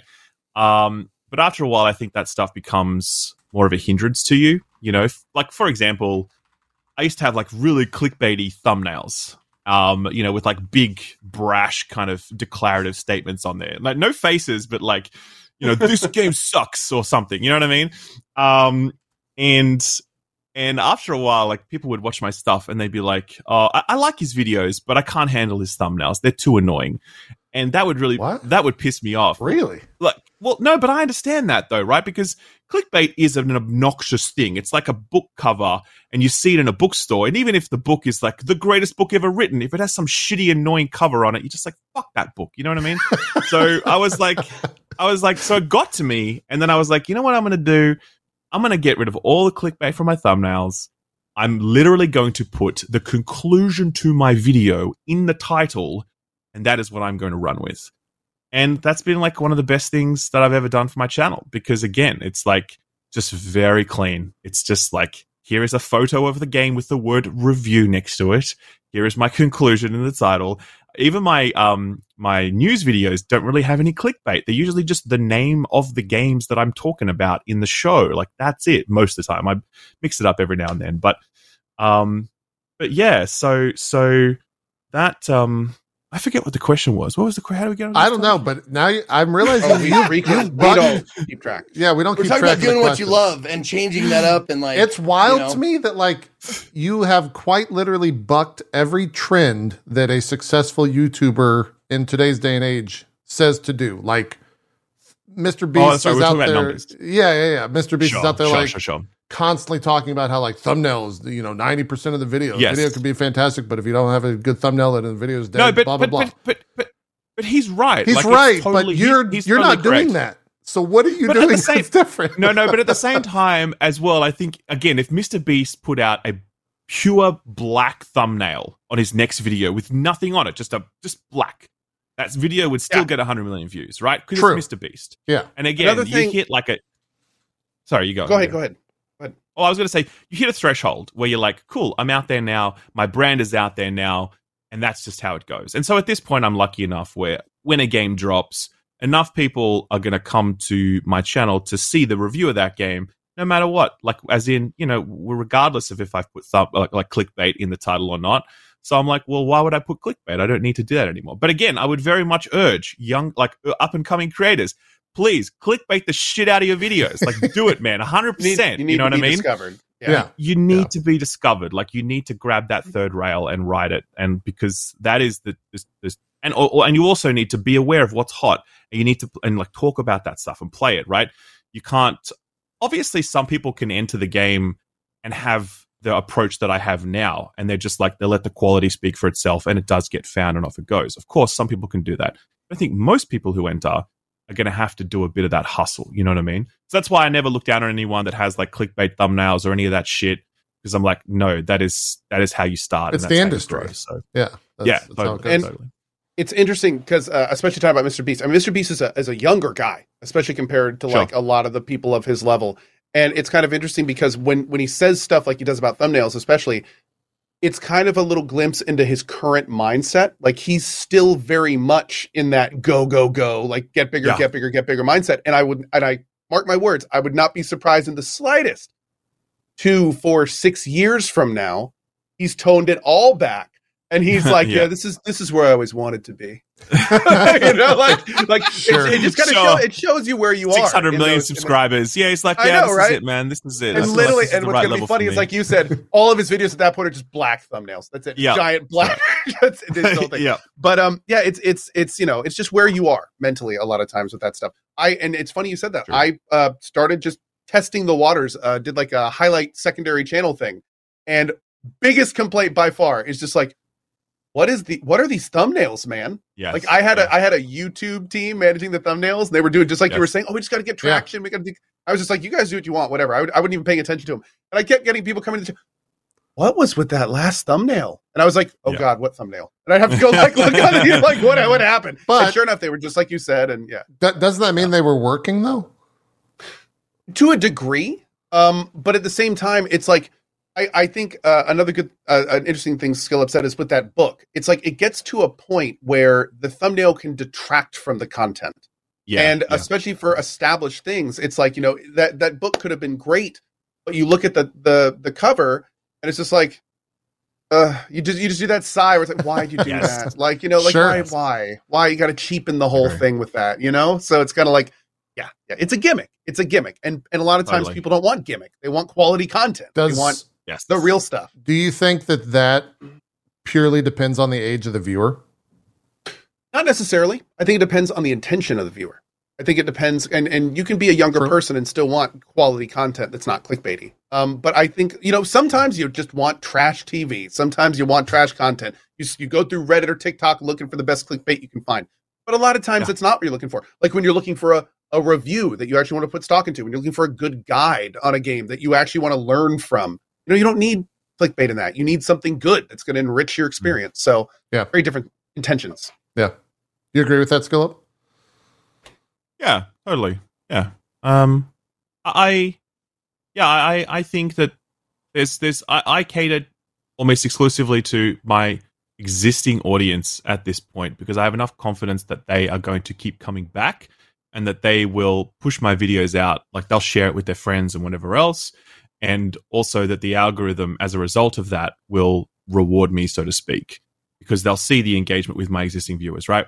Right. But at the same time, if I'm focused on discovery, if I was more focused on discovering or building a new audience, then I would be pushing into more uncomfortable territory when it comes to clickbait or thumbnails or whatever else. Um, you know, and then I would ha- be less focused on my existing audience. You know what I mean? But I know my audience really values quality, as Ko has said. That's what matters to them. That is why I script. That is why I thumb and title my videos the way that I do. I kind of want to just bring that to them in that way. Um, and so, yeah, no, totally agree. Cool.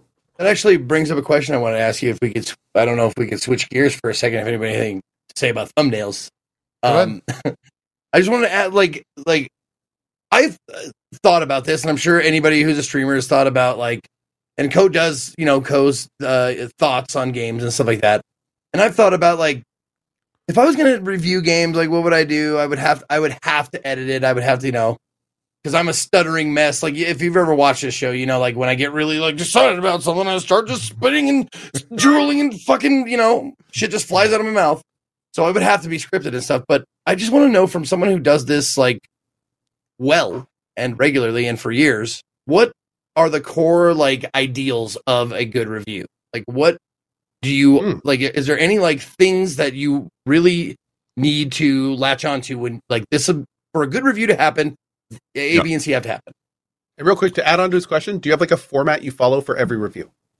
Oh yeah. So first of all, no, I don't have a format that I do for every review. Um, every time it's just whatever sort of comes out.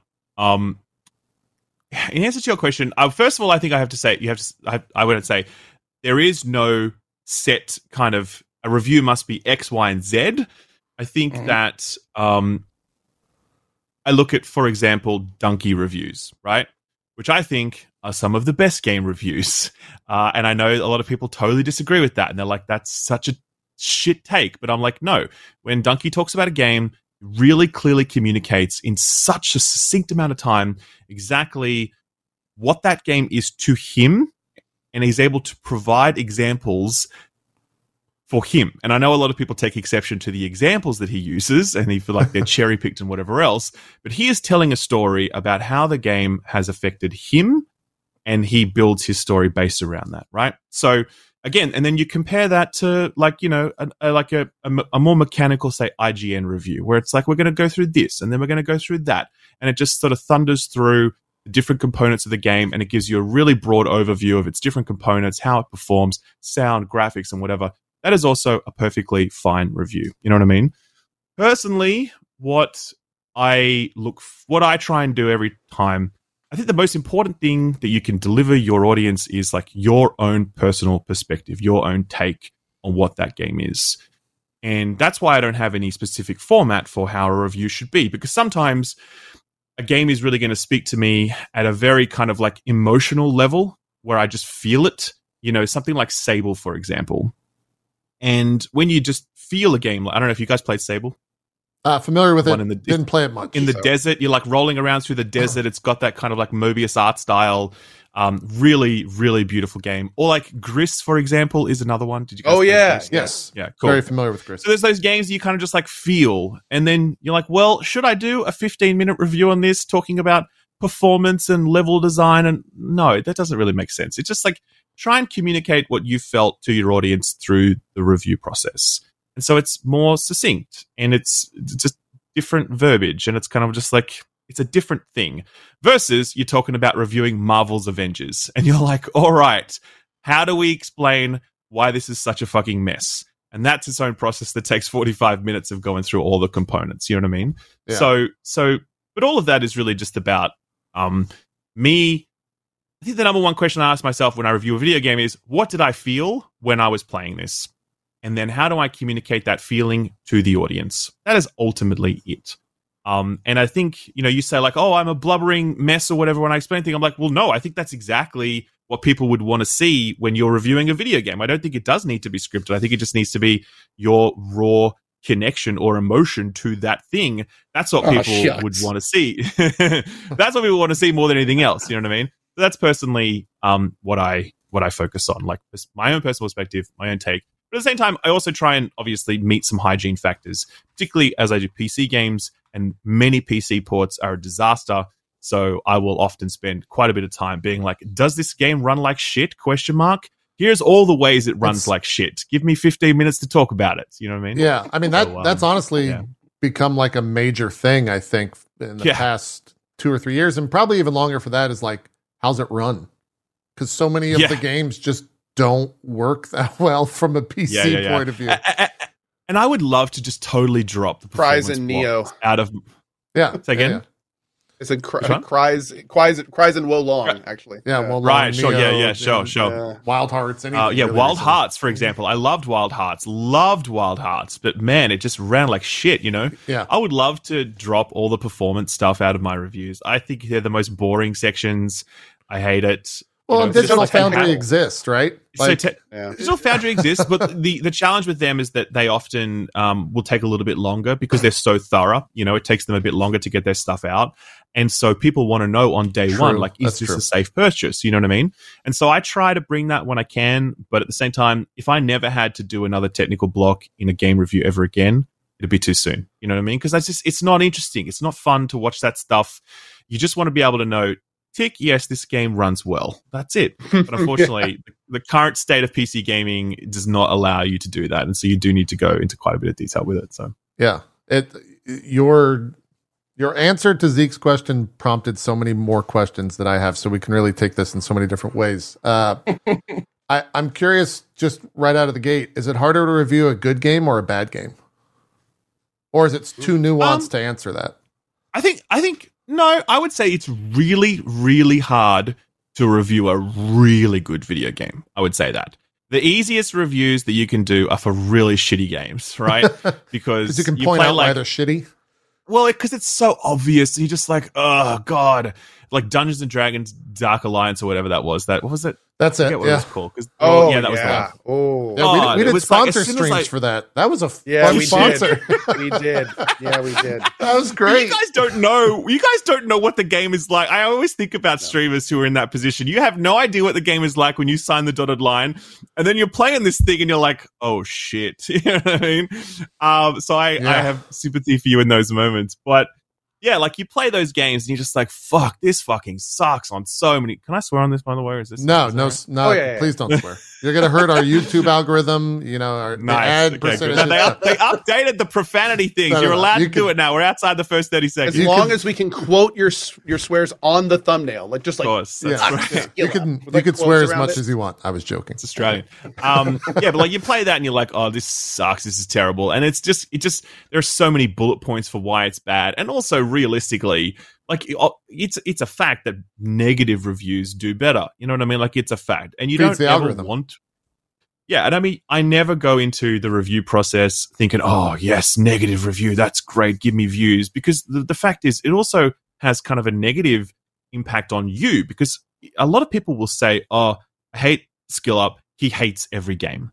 And that's not true. But what's happening for them is that they don't seek out my content. They only see the stuff that is surfaced for them by the algorithm. And negative reviews are more likely to be surfaced by the algorithm. And so, therefore, th- there's a section of people that think that I just hate everything. Versus the reality is, about 15% of my reviews are negative. And I know that because I, I actually put everything up on Steam that I review, positive or negative. And yeah, about 15 to 20% of my reviews are negative, right? Um, so coming back to your question, reviewing a bad game, very, very easy.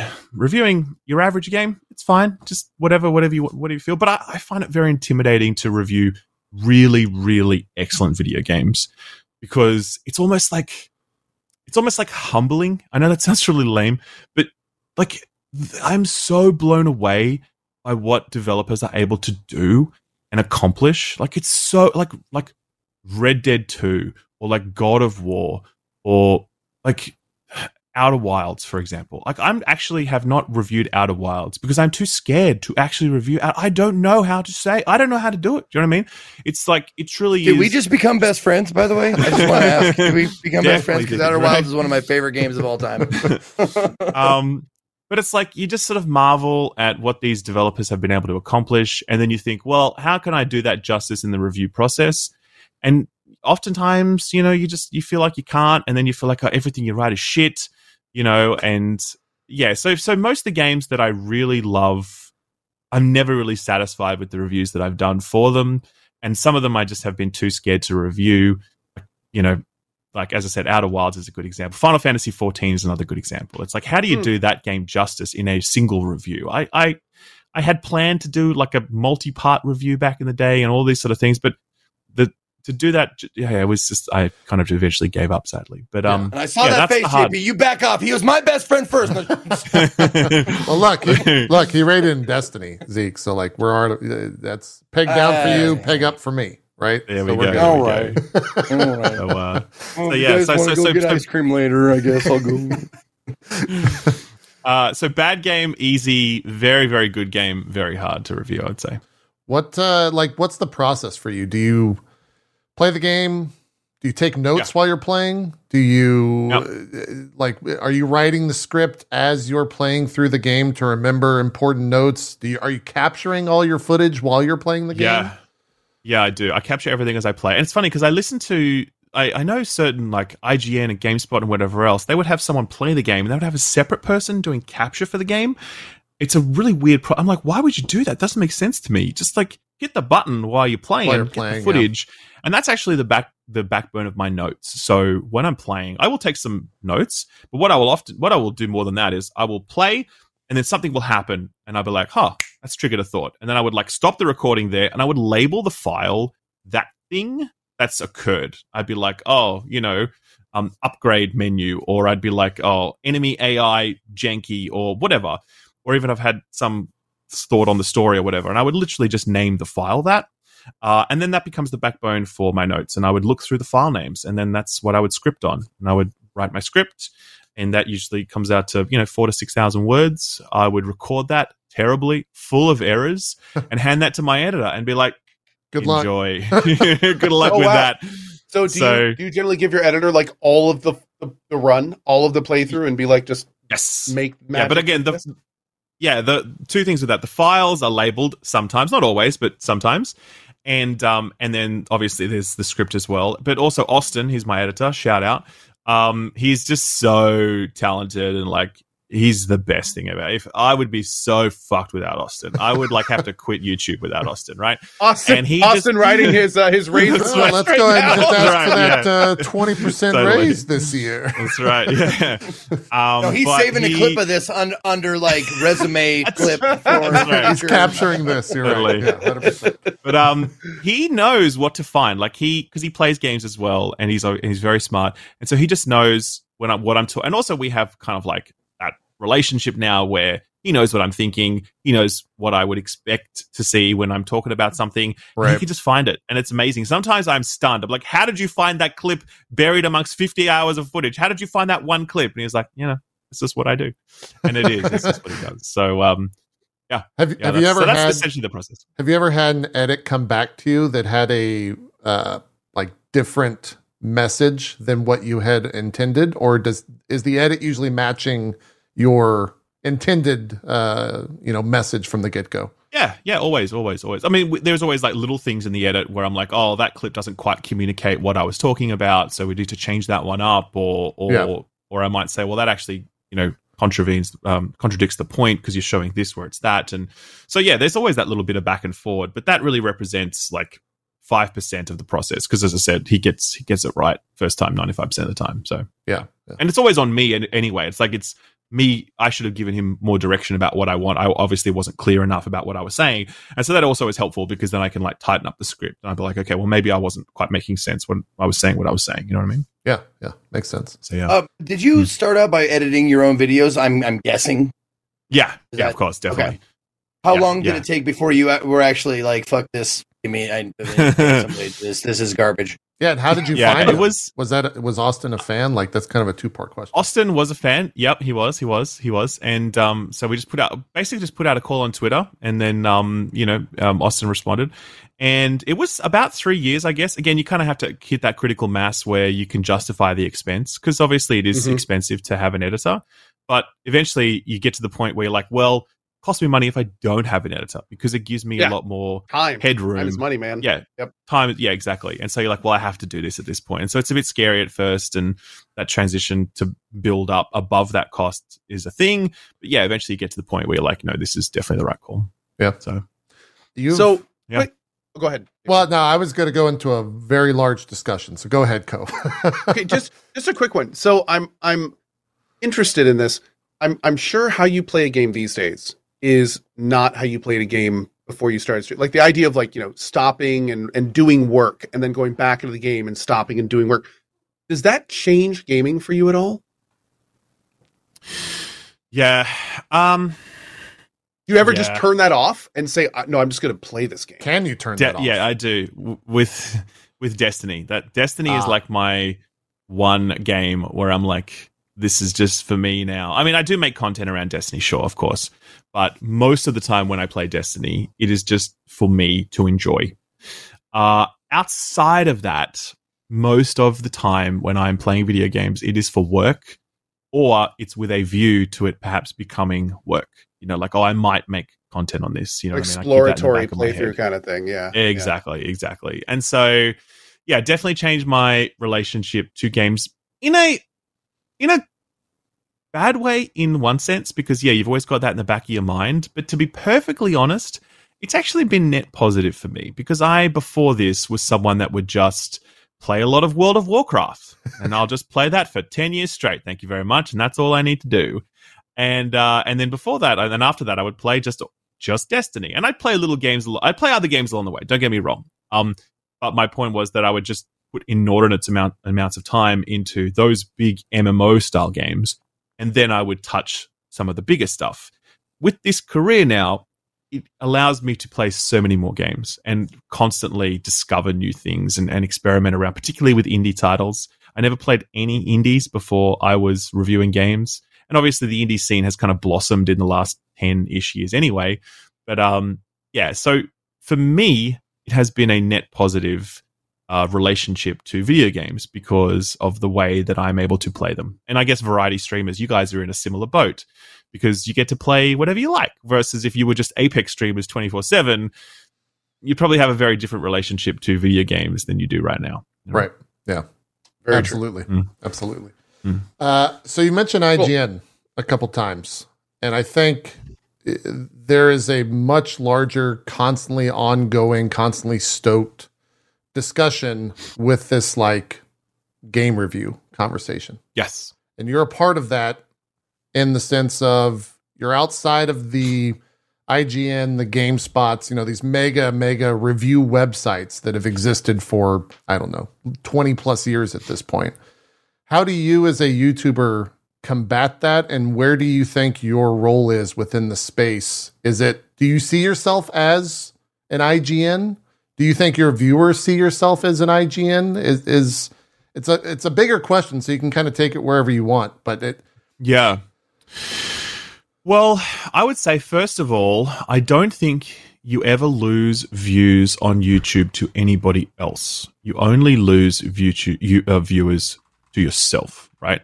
And what I mean by that is uh, YouTube is not a zero sum game, Hmm. it's not competitive. If you are ever in decline on YouTube, it is not because someone else is eating your lunch, it's because you have not been like listening to your audience well enough or or evolving your own content or whatever else, right? Now wait, So- now wait a minute, wait a minute. So you're saying hot tub booby streamers are not stealing my viewers? well, I don't know, that down, man. 'cause I thought I Unless I you are was in the hot tub that movie category, maybe you are. I don't know, man. I've been I've been watching the wrong Oh. streams. I guess you've been in the wrong was gonna- I gotta change That's my categories. That's probably why That's 'cause I right. haven't tagged as that, and I don't do that. right. I should probably. I was gonna say- You're in a bit of a different category, Zeke, because like many, I tune into you for your breasts. So when there are other breasts offered, like that is a direct competition. That's true. That's fair. cheers, That's a good, skill up. Cheer, cheers, Good to review, Coach. That's That's a good review. Quality time to take a drink. It is. Yeah, It is. You reviewed that with emotion, and I appreciated it. And, and integrity, I feel. Integrity. Um, Tit- integrity. so so so yeah no i i definitely don't see myself in like competition with ign or anything like that i think we are running quite a different race um i think he, my guess is i think your average person these days goes to ign gamespot eurogamer etc for a baseline understanding of what video games are and whether they're good or not in inverted commas at a very kind of, as I said, baseline level. Okay. Sure. People want to know what's the IGN score, and that helps calibrate their thinking at that point. What happens after that, I think, is that people then seek out the people that they trust, right? They seek out Mhm. the individuals, and they're going to go to myself, or they go to ACG, or Matty Plays, or whoever else, whoever they've got to relate, or they go to their favorite streamer, you know, of course. And they say, well, you know, what is like, what is, what does Co think about this game? And and Co's playing on stream right now. I'll go check that out Hate it. the IG the IGN reviews and these sorts of stuff, they're sort of, as I said, I think they play an important role as. I don't want. That's not quite right. I don't think that's quite. That's not the only reason why people go to them. Of course, don't get me wrong. There's lots of different reasons, but I think broadly speaking, that's how that's how I use them, uh, and I think that's how a lot of people use them. Mhm. But I do think that people seek then seek out the people that they have a personal relationship with and that they can trust on some level because they know this person likes the same thing that I like or whatever else. And I think that's one of the problems with the way that those um, review houses like IGN or those big media outlets structure their reviews is that they they don't really put the personalities front and center. They have bylines, Yep. of course, Sure. but you know, it's it's sort of like you just it's an IGN review rather than a Mitch Saltzman re- review, for example. And he's a friend of mine who works at IGN, and he does fantastic work, particularly on really hardcore like gamer games, you know, like your fighting games and your Dark Souls and whatever else. I know his name and I seek him out because I know he does really good reviews, right? But I think that's only because I know him. I don't think IGN does a lot of work to elevate those people so that people can think, oh, okay, I know that's a Mitch review, even though it's appearing on an, on IGN's website.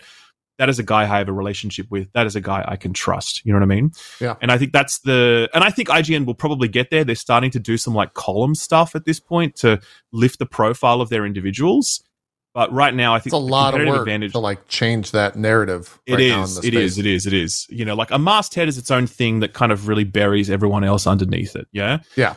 And the big competitive advantage that we have as independent YouTubers is that we are our own voice. People know us for that, and people, as I said, seek that out when they want to, you know, find out like, will I will I like this? Because again, if I ha- if you happen to like the same thing that I like for the last ten games in a row, it's probable that you're also going to like the eleventh game that comes along. You know what I mean? And so you come back to me. Similarly, I have lots of people who are like, "Oh, I always watch Skill Up.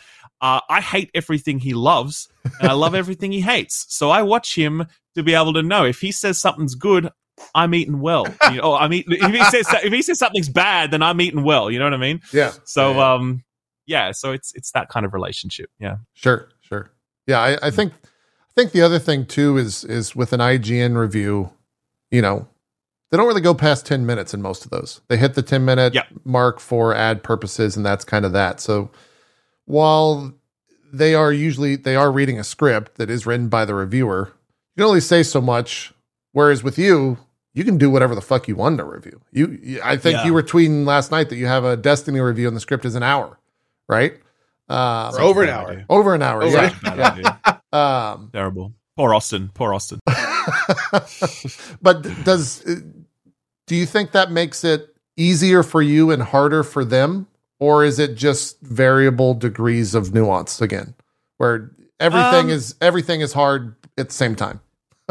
Yeah, I mean, just I. Everywhere yeah, I. I, again, I do speak to people who work for those outlets, and Right. you're- they you're sometimes tell me it's really frustrating to have a word limit that they have to adhere to. And sometimes they'll just go, "Fuck that! I'm just writing six thousand words because I feel like it." But oftentimes they are quite they're quite restrained with you know we need to keep this tight, and there's so much more they want to say but they can't.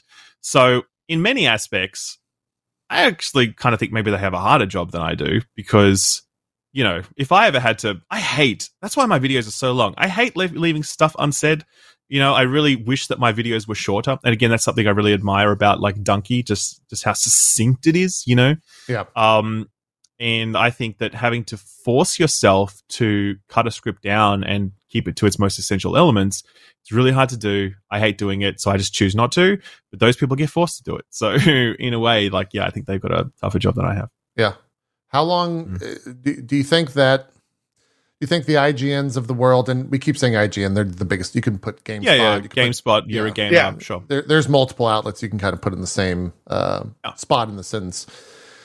With them slowly kind of starting to change, and and I think you know Giant Bomb started this trend 15 years ago, where uh, it, it's more about having the identity of a person and finding someone that you agree with or disagree with on a review basis. Is Yeah. that where IGN's headed ultimately, or do you think that they will always exist as kind of the like, we're going to review every single game so that when you type it in on Google, we're the number one or top fivers? Like we we are the Yeah. kings of SEO, and that's what we will always be. Or do you think they are going to change to be more, you know, personality focused?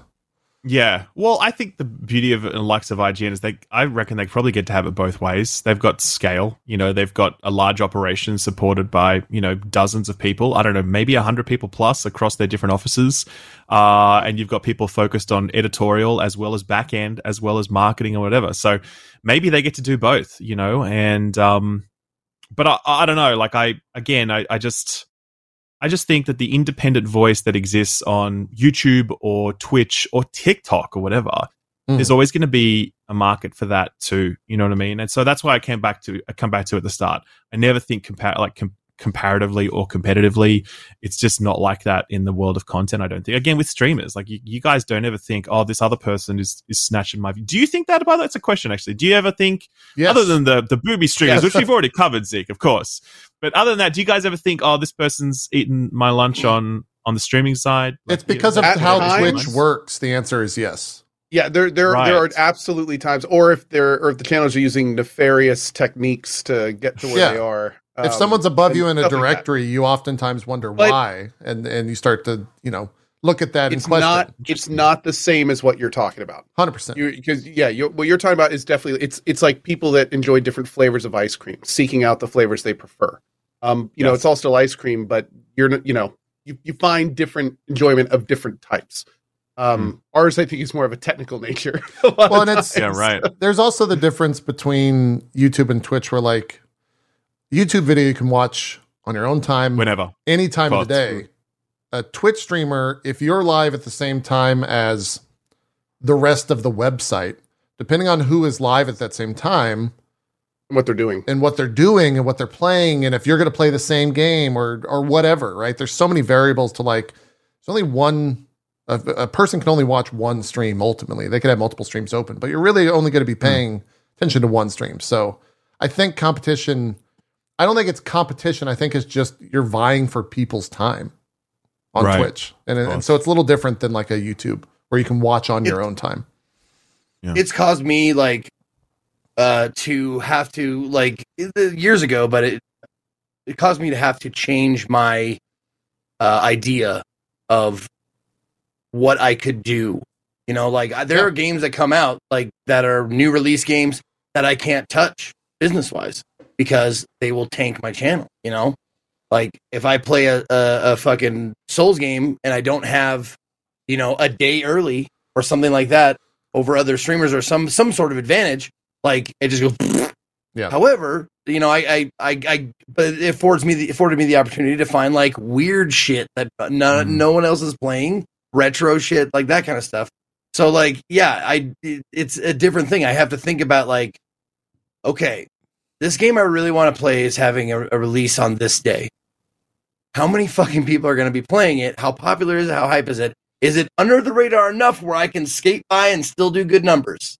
Or am I gonna have to fucking wait like like recently I was like can't can't play the Dead Space remake right away no matter how much I want to.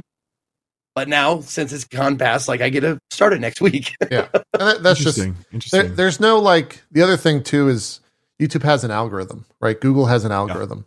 Twitch Yeah. doesn't have an algorithm. Not I thought it does. I thought it. I thought it not in the does, same right? vein. No? Like discoverability is not there. It's very Yeah. hard to like. These days there pop there up. is more of an algorithm. There's like there's like recommended sections and there's featured sections and you know th- th- yeah, there's something there, but it, it it's not. You can live and die by the algorithm on YouTube. yes, It's it's not the Mm. same here. It, it's not you know if, if you're going to be on a big channel, you're gonna you're gonna be a big channel regardless of any algorithm kind of thing. right. Um, which I mean, it's kind of the same for YouTube, but not it's it's different. Same Yeah. but different. Sure. Yeah, for sure. Sure. Sure. Um, you mentioned, uh, you know, we're we're talking Twitch, YouTube. Let's talk React streamers. What do you think of them? I mean, I I fully honest. I watch your videos on full on my channel while streaming. Uh, whenever you put out a review, Oh, That's fine. Yeah. Oh. That's totally. I, I welcome that. I thought that was a general like. What do you think of No, React? no, no, no, streamers? no. I was I'm, like, I'm just saying, like people that watch your videos on stream. Are you is how do you feel about that? Ha- love it. Hundred percent love it. 100% Yeah? love it. Totally support What it. is Yeah, the totally. best thing that someone like myself who watches the video in full can do to where it's not just literally ripping off your content? I mean, I my thinking on this is to is like I'm 100% okay with people watching my content live because I'm like, well, okay, let's say that person has 6,000 concurrents, okay? Did I lose 6,000 views then? No, I don't see it that way because, like, the vast majority of people in that moment would not have been wat- watching my, gone to watch my view, my channel eventually. You know what I mean? Let's say 40 of them might have been out of that 6,000. You know what I mean? Let's say, whatever. I don't know. But either way, it just doesn't bother me at all. I think it's totally fine. It's content. It's like advertising per se. So it's fine. Where I draw the line is when people then upload that reaction to YouTube. And I'm like, no, not okay with that. Fuck that. And I ask Oh. them to take it Yeah. down. Right. So, which I have done in the past and I will do again. So, um, again, totally fine with people reacting live because I think it's a totally different ecosystem, you know, and, and it's, and it's, and it's, it's gone in an instant. You know what I mean? Like you've watched the thing and then you move on.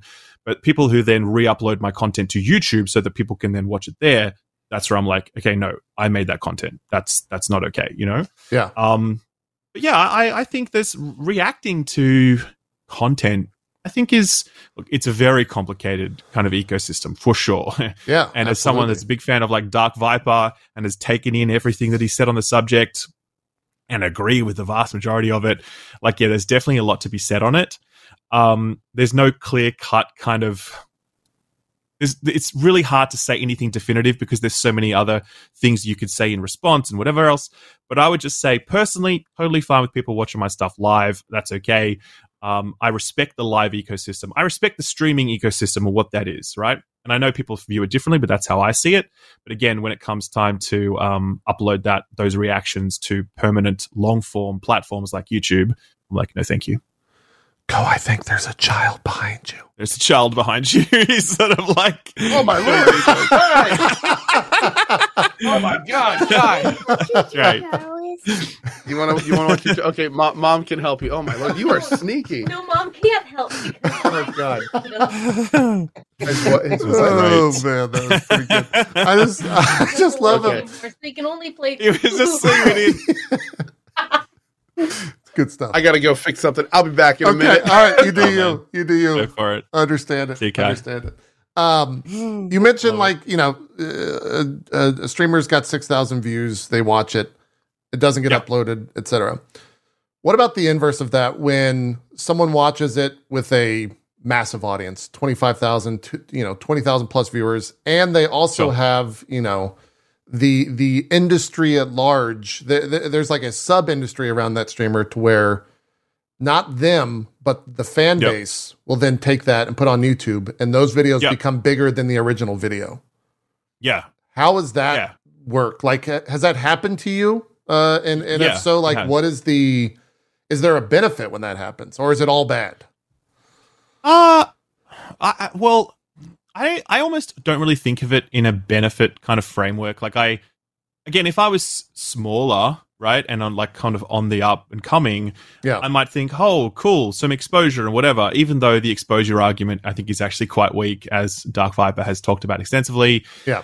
Um, for me personally, I very much approach it from the principle fact, like perspective. So even though I see a video is going really large and you know it's it's getting huge amounts of views, and I could interpret that as free advertising or exposure or whatever, I'm just like, well, the principle of the of the matter is I made that video. You know, I I invested that time and whatever else. So I'm not okay with then people like profiting off that um, just for sitting there and, and watching it. You know what I mean? Um, and so again, that's again, people are profiting off that if they're watching it live. Of course, that distinction is not lost on me. right. But I do have respect for, as I said, the live ecosystem for what it means to be streaming.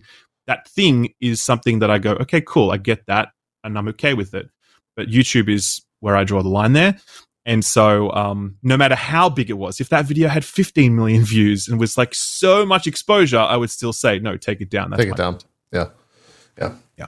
It's it's uh, an interesting thing because the second you do that, right? If if the person in question wants to, they could say like, "Hey, uh, the person that video we watched yesterday told me to take the video down," and then you have Yeah. a horde of fans that are like, "Well, fuck that guy," right? Uh, Believe me, when it comes to that, I have had more than my fair share of fans coming at me saying "fuck that guy." Sure, Again, it's yeah. one of the it's I mean, one that of the with the benefits of like, territory of a review. I think these days where it's so incendiary to have an opinion, yeah, right? Yeah, yeah, yeah. And again, if, again, if you're smaller or less experienced as well, it's kind of like because I've had years and years of people like being very angry at me for my opinion on things. I'm very used to it, if you know what I mean. Yeah. But if like again, if you weren't as used to that and you had like a big streamers audience coming after you, that would be hard. I, I 100% agree with that. That would be that would be tricky for sure. I can and I can understand why someone would be like, no, it's not worth that noise. I'm just gonna like wear it, you know. But um, I don't know. I I I personally hope that some reform comes to the React uh, ecosystem overall. I don't think it's healthy. Um, yeah, I, I do think it's exploitative a lot of the time, and um, yeah, I, I don't. I'm not saying that React content should exist because I think it should absolutely. There is definitely a, a, place for it, but I think that a lot of work is getting ripped off. Um, people are working really hard, and then other people are profiting on that, profiting from that. And I don't think that's fair. And I think there should be something in the future to like tidy that up a bit. You know what I mean? So, like for instance, if there was some way to directly tie it, so like the React content was tied to the original. Monetized by the So original thing, yeah, well, kind of like you know you can have overlays in OBS. Like if you could if you could have like the YouTube video was an overlay itself, and then if you react to it and put that in your YouTube, well, it links to that YouTube actually being behind it. So you're actually watching like both at once kind of thing or something. So yeah, that's That's, a cool idea. There's all those Huh. sorts of things I think would be Yeah. really interesting to explore for sure. Yeah, does that Sure. does that come from like a a plat like YouTube? The platform needs to implement these types of things. that would keep that would be a technology. yeah. Like they would Yeah. have to they would have So- to do that. I if they did do something like that, that would that would revolutionize React content. Because then you'd see people encouraging it. You'd see people leaning into it. You know, like there it would it would do away with all this kind of negativity that comes from it. Yeah. Yeah. That'd be that'd be that'd be Sure. wild. Yeah, it would it would almost like uh, solidify that as like an actual thing instead of just Mhm. this like Yeah. weird fringe content that exists out there. Totally. kinda. Yeah, Exactly. Yeah. Exactly. it's interesting. Yeah. Yeah. yeah. Um, Um, go you ahead, were Zeke. talking about uh you know the, the you you mentioned stuff about and it just brought up something that I I I want to ask you about because you're a YouTuber and I'm live streamer. Um, is it like fuck that guy, you know, stuff like that. What is your relationship like with your fans? Because on Twitch, I feel like I know a lot of these people personally, like sometimes very personally, um, by their screen names, by what they say and stuff like that, and I can I can converse with them on you know a one to one basis because they're live. You know, uh, I can have ask questions or have questions asked of me, and I can answer them. Like, what is Mm. your relationship with your fans like? Well, I I definitely feel very uncomfortable with the term fans, if you know what I mean. Like that Really? that term already kind of yeah, yeah, yeah. I don't like it. Yeah, Like it's just, influencer. I mean, we are. Uh, yeah, yeah. sure, I'm an What what do you call Yeah. yourself? Are you an What do you call influencer? what do you what do you call your yeah, what do you call yourself and what do you call the people that that in that use I mean- content? that sigh is Like, I- great. yeah, I, I hate. I like. Uh, I guess. God, it's all Like of it sounds lame. All of it. All of it sounds lame. No, but I, I, for me personally, I would say, in the strictest sense, what am I? I am a games critic. Like I think that's what I would say in the strictest sense. no, like Chad, he doesn't call them peasants. no, no. um, no, I think because I think the word the game critic uh, really removes a lot of the parasocial um, connotations associated with what it means to be a YouTuber or an influencer or a streamer or whatever. Right? Yeah. That's why I like that term above others because it's quite um, it's cold almost. You know what I mean? And I think uh, part of what I the way I try to exist on this platform is to really build quite a wall between myself and any potential parasocial relationships that could emerge. Um, I don't like it at all. I'm just not about it. Um, yeah, I, I, yeah, I just it's just never been a thing that has clicked with me. Um, and so I'm always very appreciative of the people that watch what I do. Very appreciative. And um, yeah, there's no way that I could exist on those on this platform without tho- those people supporting me And I think I do have that very health. I think I, in broad sense, have a healthy relationship with my audience where they watch for me, me for my content and my takes, but not for me as a as a person is not the right way to say it, but like that parasocial line. People don't try and cross that with me. You know what I mean? Because I don't invite it. I don't create any space for it. You know. Sure. Um. So yeah. So that's why when you say like fans, I'm like, uh, fans. I don't know. Pe- uh, people who watch Skill Up reviews are they fans of Skill Up? I don't know. I like to think that they just happen to like Skill Up reviews. You know what I mean? Rather than being fans of Skill Up. I know that's like a weird distinction. That's kind of like how I park it in my mind. You I mean, that's your distinction, right? You're allowed. You're allowed to yeah. think of that however Yeah, you yeah, want, yeah. right? And, and I Yeah, think your yeah. your audience will understand and and should understand and draw that line themselves as well. Um, Yeah, totally, totally. Um, so yeah, just um, I I was curious, Hmm. so I, I googled before I asked the question. You you have a Patreon. How does it come when it when it like when you try to monetize that audience? Is this a do you think of that as a transactional, a service like for X amount you'll get this? There's no parasocial interactivity here. No, You're not gonna like sit down and you know help me choose what game to review or, or however you want to look no, at it. again, yeah, and I think I in the past had kind of invited some of that stuff through the Patreon and through other platforms, and was trying to like think of a more collaborative relationship with my audience. But I think I often would just kind of disappoint them because you know they'd say, "Oh, we want this," and I'm like, "Well, I, I would love to deliver that, but I can't deliver that." So I'm so at that point I kind of pulled back from that, and so you know the Patreon has a very specific function around like you know Q and A videos, for example, where I just sort of have a bit of a chance to chat with my audience in a different context every now and then Right. um, and some updates and whatever else. But other stuff outside of that is very much like, no, I think I don't want to. Again, it's that kind of thing where I really hate disappointing my audience. I hate promising something and not delivering it. Uh, have definitely done that in the past with previous reviews, and people still bring up, "Hey, where's the Sekiro review?" And I'm like, "Good question. Where is the Sekiro review?" You know. um, so so so um, yeah. So that's just how I manage that. Yeah. Okay. Makes sense. Mm. What uh you know, you mentioned Sekiro. What's the the hardest review you've had to do or, you know, not had to do in that regard? Is there one that like sticks out to where you're like, God, I really I really bungled that one or I really got a ton of flack for that one and I wish I wouldn't have said X and, and phrased it Oh, yeah. a different way so I didn't, you know, incite a fan Yeah, base. Do you have anything where you're, you you immediately come to mind I with a- mean- a specific review? Well, obviously, Cyberpunk to this day, Cyberpunk Really? is still this review. Oh yeah, but not not probably not for the reasons that you think. Um, I think So- that just sucked for everyone, though, right? Like, well, th- this is the thing, right? this the cyberpunk thing. So anytime my uh my name is brought up anywhere online, people be like, "Can't trust him after cyberpunk, man. Can't, can't trust him."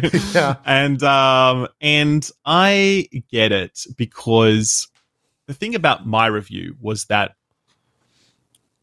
I reviewed it on PC, top of the line PC, and I was like, and I had a lot of issues. Uh, that review, that review, by the way, has about twelve minutes devoted to bugs and performance, and and it concludes by saying that if you can wait, you should not play Cyberpunk now until its bugs are fixed because they are they are they are so numerous, right? right. However, this, this was at launch. There has been like launch. this was at launch, right? Uh, there's obviously been a lot of like folklore associate or like rem- misremembering of things when it comes to cyberpunk and that time and that review and whatever else. And so a lot of people would say you never spoke about bugs in your review. You never said there. And I'm like, yes, I fucking did. Do you know what I mean? So but but but the, I but I but I understand why they say that because the tone of that review was quite celebratory because I was like I really really liked Cyberpunk at launch even though it had these the multitude of issues I really liked it and for me it absolutely delivered right on so many of the things that it had promised not everything of course and again I spoke about those in the review but I was like cool but the tone of that review was like celebratory and that review occurred before the console launch. And the real issues, there are issues, many issues with Cyberpunk. I'm nervous to talk about this because I know it's going to reopen the whole discussion. right. There were many issues with Cyberpunk, of course, on many levels, but the biggest one by far was the horrendous console performance. And, you know, people say, oh, you gave it a pass, whatever. Oh, I was the only person who had an embargo review code for Cyberpunk that refused to upload on that embargo because I refused to use any of the provided B roll that CD Projekt Red gave me. They said you can only use B roll for the initial review period. I'm like, fuck that. That's bullshit, right? Every other review used that, or that embargo review used that B roll. And I was like, no, that's not okay. Like when it comes to reviews, we need to use actual game footage so we can show people why this is so broken. And that's exactly what I did in my review. But obviously, CD Projekt Red kind of like, you know, like wrecked the review process by refusing to issue console console code, and that really poisoned the well, right? So, so, so the tone of that review is very much like Cyberpunk is cool, I love it. Then the console stuff hits, and it's like, wow, I can't believe you said Cyberpunk is good, and I get why people think that because again, the the the the console performance was so horrendous, and the blowback was so bad, and CD Projekt Red so mismanaged it that any kind of review that has any sort of celebratory tone to it looks ridiculous. And i get that. I do right? But i also do think that that review if you go back and watch it like kind of it does i'm i'm happy with that review you know like there's obviously some things i would change about it for sure. It was a heady time um but i do think that on balance that review kind of stands still to this day. Um but it is absolutely the review that people throw back in my face and been like ah can't trust that shill up guy. He's he's in CD Projekt Red's pocket. You know what I mean? He just whatever. You the yellow chair, fucking yellow chair. Look at my chair. Is this chair yellow? No, it's not. Okay, it's fucking grey. It's not a yellow that's chair. I never got a yellow a chair, but Miller everyone says I got motherfucker. a I yellow know that chair. chair. That's a good chair. That's an That's right. fucking awesome that chair. cyberpunk review paid for that chair? Yeah. Do you? Um, uh, You said it. You said it though. I need to know. Like maybe we can. Maybe we'll tackle this after this. But chill up. I want to know where that came. Where that comes from. Like Oh, I- I don't where, know. where the progenesis of that was.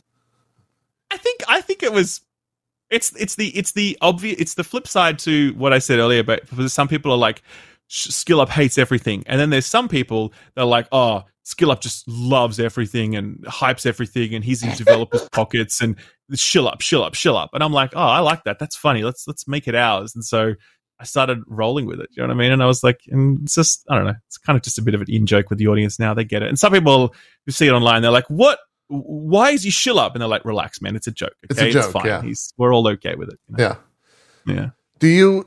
I mean, Cyberpunk's uh, the obvious example here, but like, the bigger the game, are you more nervous about the review? Like, do you put out? Do you ever pause before hitting live on a review or or setting a you know scheduling a review to go live and think, did I do this right? Am I going to be Hmm. the outlier? Am I going to get Yeah. shit? Do I read Yeah. these comments? How soon do I look at? Am I going to go watch other reviews to see if they liked it? Like, what is what's the post process for a review for you? Um. Well, yeah. First of all, to answer the first part of the question, definitely you feel that um reluctance on cert. Well, okay. Let's just say this. For example, big game that you don't like. That's a bit nerve wracking. Mm. Like, for example, Last of Us Two. Um, when I put out that review, I'm like, okay, most people are not going to because I had a sense of what the critics were going to say about it as well when I spoke speaking to them, or whatever. Right. People talk. And I was like, okay. embargo. That just happened. Yeah, happens. sure. And I'm like, okay, I'm going to be the outlier on this. This is going to be pretty rough. um, and sure enough, it absolutely was.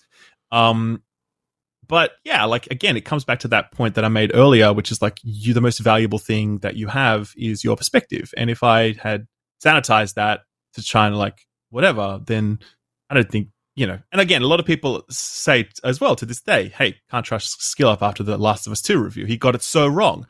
I understand. I get it. Like it's it's a, that kind of game that hits with people, and it's like, how could anyone not like this? It's such a masterpiece. I get why people have that reaction to it. I get why people would be so confused when they say that stuff. When I if I was to say, you know, I don't like it.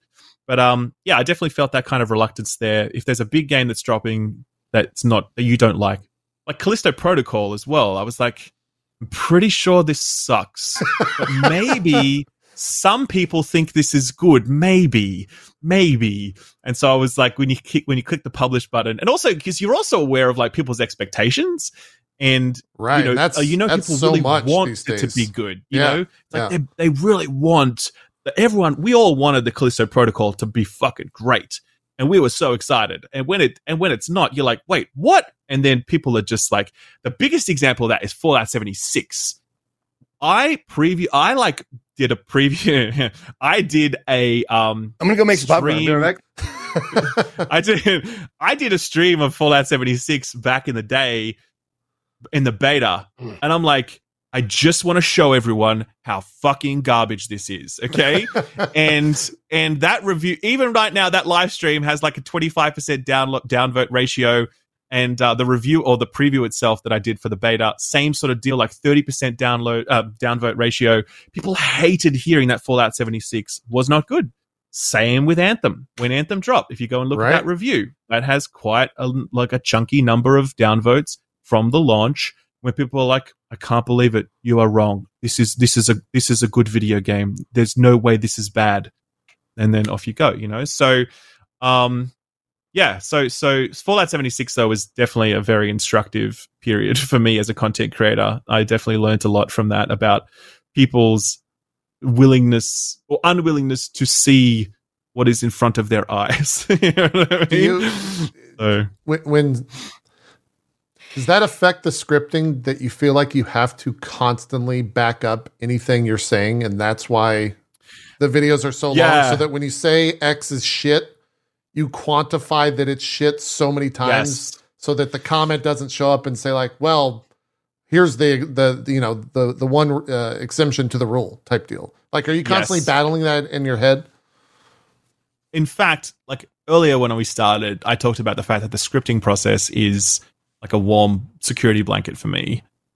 And the reason it's a security blanket is because I've definitely been in multiple positions over my career where I've said some stuff, like kind of before, like I've said some stuff before it was like a broader talking point. You know what I mean? Like, for example, I'm like, Fallout 76 sucks, guys. I was kind of like the first video to go up to say that, right? Yeah. Same sort of thing with Anthem, even like Destiny 2 at launch when it was vanilla, like very positive reviews and whatever else. And I'm like, guys, I think there's a problem with Destiny 2, right? And so I definitely have been in positions where I've had like a, a perspective that has put me in like out there or like a lot of hot water. And then people really start picking apart what you say. Okay. And over time, I have become, as I said, more cautious with what I say because I because I'm thinking about well, what happens if we get into a position where this this message gets out there and whatever else? Have I really backed this up? Have I really demonstrated my point? Like, am I watertight on this thing? You know, so I think my shift towards 100% scripted reviews and being very careful with what I say is a direct result of all of the times in the past where I've you know found myself in a position where you know my perspective has landed me in this hot water and yeah that's that's that so it all so let ties me back let me follow that up you looking forward to starfield? Yes. Uh, um yes i am. But like look look look look. I mean i think starfield is gonna be a good video game right? I think it's still gonna be a bethesda game which means it's gonna have all the bethesda bullshit. I think anyone that imagines Yep. that starfield is gonna be this other thing that we have never seen from Bethesda Game Studios before, I think they're crazy, right? sure It's li- literally the same game engine updated. It's the same sort of like, you know, front on, hello, I am a quest giver. Let me talk to you for a it's like it's that. It's a big open world to explore and a, a sandbox to muck around in. Like it's gonna be that. And I'm okay with that. Skyrim is literally one of my favorite games ever. Morrowind, probably one of the most formative games for me personally in terms of shaping my view about what a good video game is. I'm a I love huge you. Bethesda game. I just want to say I love you. I, I want to get married to you soon. I mean, That's you said more the, about paraso- slash the Lord of the parasocial Rings. line. That's right. You got it, Zeke. There's a line. You're right. you- a lot of right. You're in the end there's a zone. lot of link between there's a lot of link between Morrowind and Outer Wilds. We should we talk about that at some point. But um, but but um, yeah. So so love Bethesda Game Studios in terms of the, their output in the past. Um, l- not as close to it, obviously, with the more recent offerings. Sure. And Fallout 76, I think, was just a really shitty product right up and down, like from its inception to its motivations to its delivery to its everything. Um, which, you know, but I also think it was part of that kind of like frog boiling in the water thing where we've had all these issues with Bethesda games in the past that we've kind of ignored. And Fallout 76 just allowed us to see them all at once and be like, hmm, okay. So anyway, long answer short, I think Starfield will be fine. I think it'll be fun. I'm looking forward to it, but I'm also not expecting this kind of like seminal genre redefining experience. Like I think it's going to be a, a fine video game. Is my my personal prediction. you bring up Fallout 76, and I start to think of, of things like No Man's Sky, you know, games that, that redeem themselves as kind of these ongoing games. When you review an initial product, have you ever wanted to go back and review it six months after the fact, a year after the fact, and say, like, this game sucked when I reviewed it, but now it's actually Yeah. pretty good? Is that something Yeah. that as a reviewer you find important, or is it I put up my review at that point in the game? That's where it exists, and if people find this, you know, a year after the fact, that's just what it was at that time. Like, how do you? Yeah. What's your approach to Um, that? It's got to be weird Yeah. to review games like that. I- I don't I don't think it's weird per se. Like as in, I think that reviews are for the moment in which they are written, and that moment lives forever, right? And so when Mm. people want to know what is the launch date of Destiny Two, there is a there is going to be any number of reviews, including mine, to to show okay, here's what it was, and um and then after that, you know, you you have a relationship with the game or not, and you might come back to it and re-review it. For example, like No Man's Sky, where I um you know I did a review of it post launch, and I'm like, hey, this is still not quite for me. I didn't really like it. But I was like, it's clear they've done a tremendous amount here. This is cool. I actually re-reviewed Fallout 76 after they did their um, oh, so you okay? what was it called? The Wa- Wastelander out update or something. Wastelanders. Yeah, yeah. And I was like, this is definitely a better game by many metrics. They've actually added some NPCs now. That is nice. Um, but I was like, no, I still think this is ultimately terrible and I hate it. Um, so yeah, going back to a game, I think makes a lot of sense if, if it's a live service game. My Destiny coverage is an example of that, where I'm not only going back to a game, but kind of like chronicling its evolution over time. And one of the things that I really love on my channel is my coverage of Destiny. You know, I, I'm really proud of that coverage because I think you can watch the evolution of that game over time through my videos, which, you know, interestingly enough, you can't experience in the game anymore because they've taken all that shit out, you know? Yeah, which uh, is another whole topic. Yeah. But um, yeah, I think going back and re and re-reviewing live live games or games that have had substantial updates um, makes a lot of sense. It's purely just a function of do you have the time to do it? Um, and oftentimes I don't, sadly, but it's something I'd always love to do when it when it makes sense. Sure. Just for uh I don't know, fun factor. If you Google Destiny 2 review, your video is the one, two, three, four, five, six, eighth response on the first page uh, for your Right. Destiny 2 The Witch Queen review. So you've got that Okay, SEO. cool. There we go. Love it. Love it. Love Yeah. to see it. Above yes. And interestingly fold, enough, baby. my above the fold, my uh, Destiny 2 uh, Lightfall review will go live this week. By the way, yeah, I was uh, I was going to ask you. You've this done the raid. I, do you want to talk about that? I, the Well, does the- your audience want to hear about Destiny? I mean, there's like Co's however audience many- does not. thousands of people. Zeke's audience you does you not. Well, dude, at- at least you ask. Rami comes on and doesn't even fucking ask if we want to hear about Destiny. He just blathers on. That's about true. for I, hours. I give I- I very reserved takes uh, on Destiny around here, only because Me too. if it's just the two of them, they they just say, "Cool, I'm glad you're enjoying it," and they kind of move on, right? Like the the exactly. there's so much of a it's such an odd game because the conversation around Destiny is like one are you actively playing it? And even then if you're actively playing it you might even hate it more right? Like you might even have stronger opinions Definitely would hate against. Destiny uh, than as if you're not playing it. Because if you're not playing it then the answer is like no I'm not going to play that. Everyone that plays yeah. it is just always so upset all the time. Why would I play that? Because they're upset so it's like a very strange game. Uh, and I think like there's a lot of games that fill that void. Um Destiny is, is similar in like League of Legends, which I play a lot of as well. Most people that play League of Legends will say, "Don't play League of Legends; it sucks." Oh, absolutely not. Absolutely. But not. it's just- the worst, worst game ever. You you can't stop playing. Can't stop Uh, playing it. that's- I had my league goes. years as well. I've I've moved beyond those as well. So Yeah, yeah. No, And- I- I think there's always Destiny something to replace that. So Yeah, I, I think Destiny at a very high level is uh, like I think most of those games that consume a huge portion of your time are going to frustrate the audience regardless. Like WoW, for example, you know, played WoW for like 10 years and had nothing but complaints for WoW while I was playing it. And then you stop playing, you're like, you know what? WoW is a pretty good video game, wasn't it?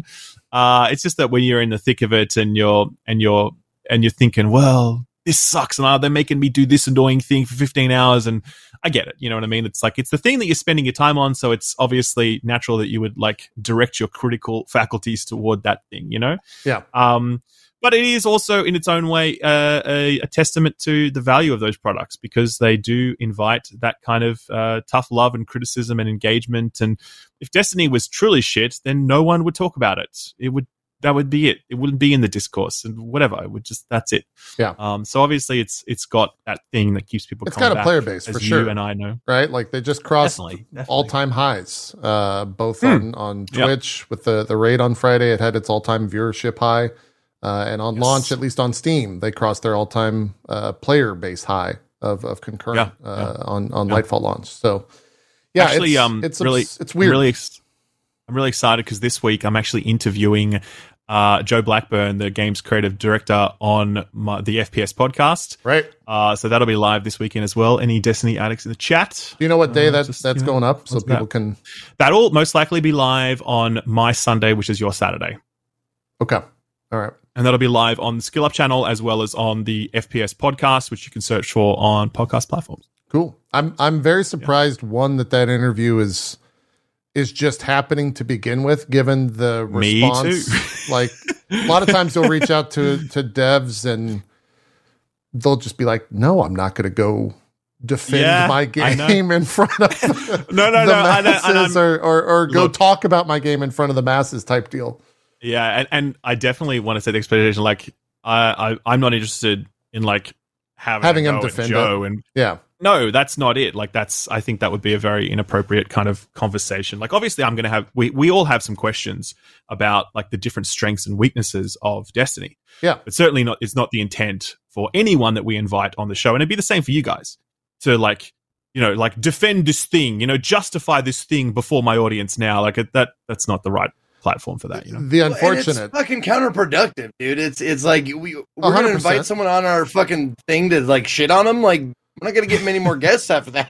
Right. The, the un- that's 100% true. The unfortunate thing is no matter what he says, no matter any any dev says anything on any podcast, it's going to Yeah. be used as ammunition for or against whatever support the course. person is intending to use that for. And that's why, you know, I, I look at that type of stuff and I'm like, man, you guys are brave as hell. Like I wouldn't Yeah, as a developer Totally. of a game, especially one of Destiny, I would never want to be. I would never want to draw the ire of an entire community about anything regarding that stuff. Yeah, but like they they to also to Bungie's credit, you know, like they are actually pretty out there when it comes to their community engagement. You know, like they they. but it's usually kind of faceless, right? Like it's it's like Uh, we no, as well- Bungie are are saying this rather than a I an wouldn't. individual. I wouldn't agree. I wouldn't agree with that necessarily. I think they have made appearances on different podcasts and also creator channels in the past, for Okay. sure. Um, and I would say that more importantly, like you know, DMG, who has obviously just resigned and um, he's moved on now, but he was very, very out there. And before That that. Deej, you know what I mean? Like they're the people that were the community leads, and it was very much them as people being out there on those platforms and having those conversations. So would say personally, I think that they are more front facing than some developers, not as much as say, you know, Digital Extreme with the with their community team, who are very out there and like very present. right. Um, and there's a number of studios that are similar to that model. I think, but Bungie are, you know, they're, they're present enough. I think. yeah, yeah. Yeah. Yeah, I, I think that's the. I'm. I'm not going to ask you like, did you like Destiny? I'll just watch your review. I'll just I'll wait for the review to come out. Sure, Uh, sure. of- I mean, look, I, I think it's. Well, I, I landed in an unsurprising place, which is that like uh, campaign story sucks. Uh, rest of the expansion pretty good. pretty good. But obviously, there's there's some there's some big gaps within Destiny still to this point, which it's like, can you fill all these gaps between now and the final shape? I don't know, man. That's that's the question mark. So, yeah, um, hundred percent right. Uh, and Mhm. I, where do you, for the future, like, do you think they put out Final Shape and then Destiny Three is right after that, or or or I- Destiny is right after that? Whatever you want to call yeah, it. yeah, yeah. yeah. I I think it makes a lot of sense, and I know a lot of people, Destiny fans, would hate this idea, but To lose everything, yeah. Yeah, well, I just I'm okay with losing everything. Like it's for me personally, I play it to play it. I don't play it to like be a stuff goblin and like look at how many things I have. Oh, look at my po-" like I don't like I don't care that much. Like it's just if you can replace it with better, more interesting stuff at the from the jump, rather than us having to go through a three year period of the game getting good again, like we did with Destiny Two, then I'm okay with that. You know what I mean? And I also would welcome the opportunity for a bit of a reset and of the narrative around Destiny because I think God, it's yeah. so intimidating for new people. They're like, I can't possibly start Destiny now. It's too late. I would love for there to be a moment where people feel like, yeah, I could start Destiny and like people would join this franchise and get into it. You know what I mean? And if Destiny 3 is what it takes to do that, then I'm okay with that. So, um, do I think Bungie will do that? I don't know, but I will ask I- Joe that this week on the podcast. Yeah, it's it- God. Bungie I will say that's one of the main things keeping me away from the game. Like, Yeah. like Yeah, 100%. Like it. I mean, that Mm. that's that takes away any any will to want to get into it. Is knowing that there's giant swaths of it that will probably never make sense to me. That I have to go watch hours of YouTube videos by people that didn't make the game. You it's just such a weird. totally.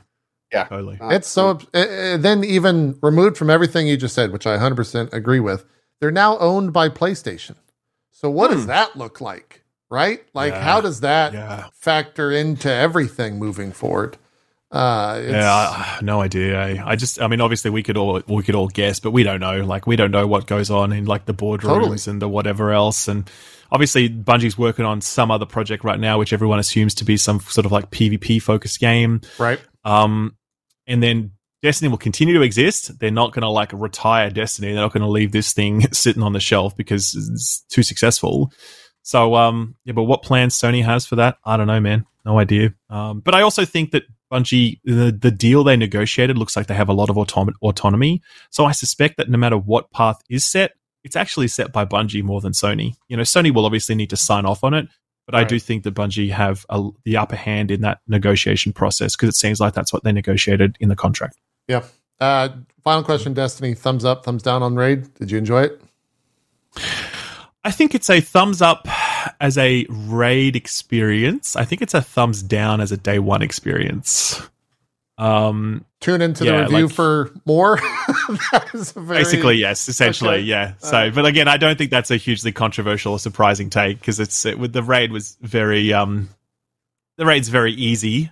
Yes. Uh, surprisingly so. When I discovered how all the mechanics worked on each encounter, I'm like, what? That's especially the last boss. I'm like, what? That's it? very simple. um, yeah, it's one mechanic and- essentially. Yeah, and I that's nice because I actually really like um, DSC, like Deep Stone Crypt. Very approachable, very easy, very chill, and it's nice to roll through that. But it's also nice to have, you know, your last wish or whatever else, which is like, what the fuck? I need to look up six hour guides on how to do this. Yeah. I think there's room for both in Destiny, and I think it's kind of interesting that Bungie does that. Whereas most other raids in most other games, they're aiming for like a certain level. They're aiming like it must be this hard, and there might be plus or minus a bit, but it's always going to be in that ballpark. Whereas Destiny has this different approach, which is like, well, one raid is going to be really hard, and another one's going to be really easy. And I think that's kind of cool in a way, you know? Yeah. It was not I, I will say it was nice to not wake up on Saturday the following morning and be like, gotta go back to that fucking boss. Like I was yeah, done. yeah, yeah. Was- I, I had I bought this like whole bag of snacks and these all like Red Bull and I was ready for like a 12, 16, 18 hour session. I was like, let's go, boy. And then like we were done in four hours. I was like, oh, okay. Well, it's nice that we're done, but at the same time, kind of sucks that we're done. yeah. For uh, people that don't follow Destiny, the world first kill was two hours and 30 minutes or something like that. Yep. So it was Yep, done yep, relatively quickly.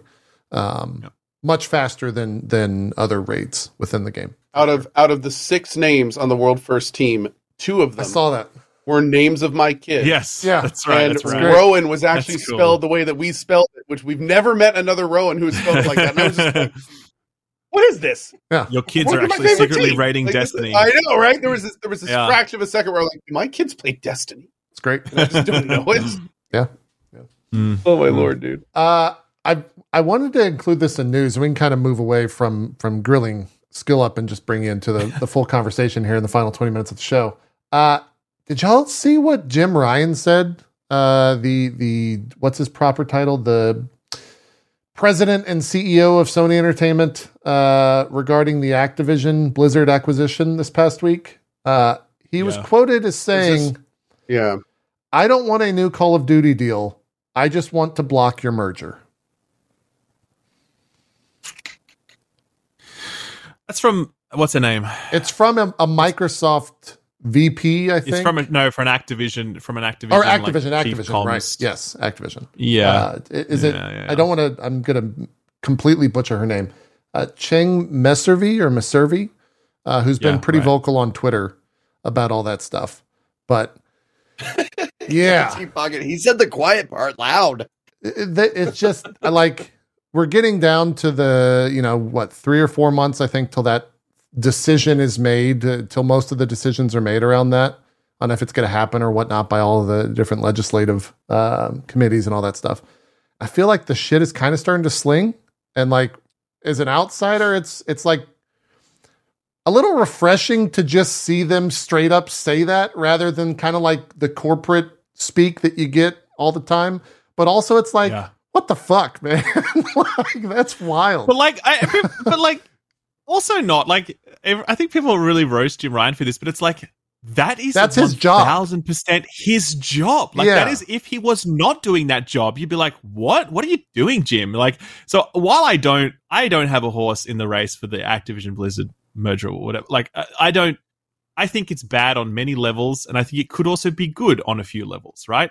But bottom line, of course, Sony should oppose it because that is their job as a company to do that. Like, it is not their job to like kind of help their competition get access to the most successful video game franchise in the world. Do you know what I mean? yeah. So I don't think Yeah. every like it's it's, but it is funny when Sony do all the double speak and they're like, well, actually, our games kind of suck, and you know, like the, the, all these like they're all these companies right now are just sort of saying that they're they're not very competitive and their their products are actually kind of shit if you really think about it. Like all that stuff is ridiculous looking, but it's just corporates bending themselves over to like get Yeah. the job done. You know what I mean? I, I'm I'm so curious to to like.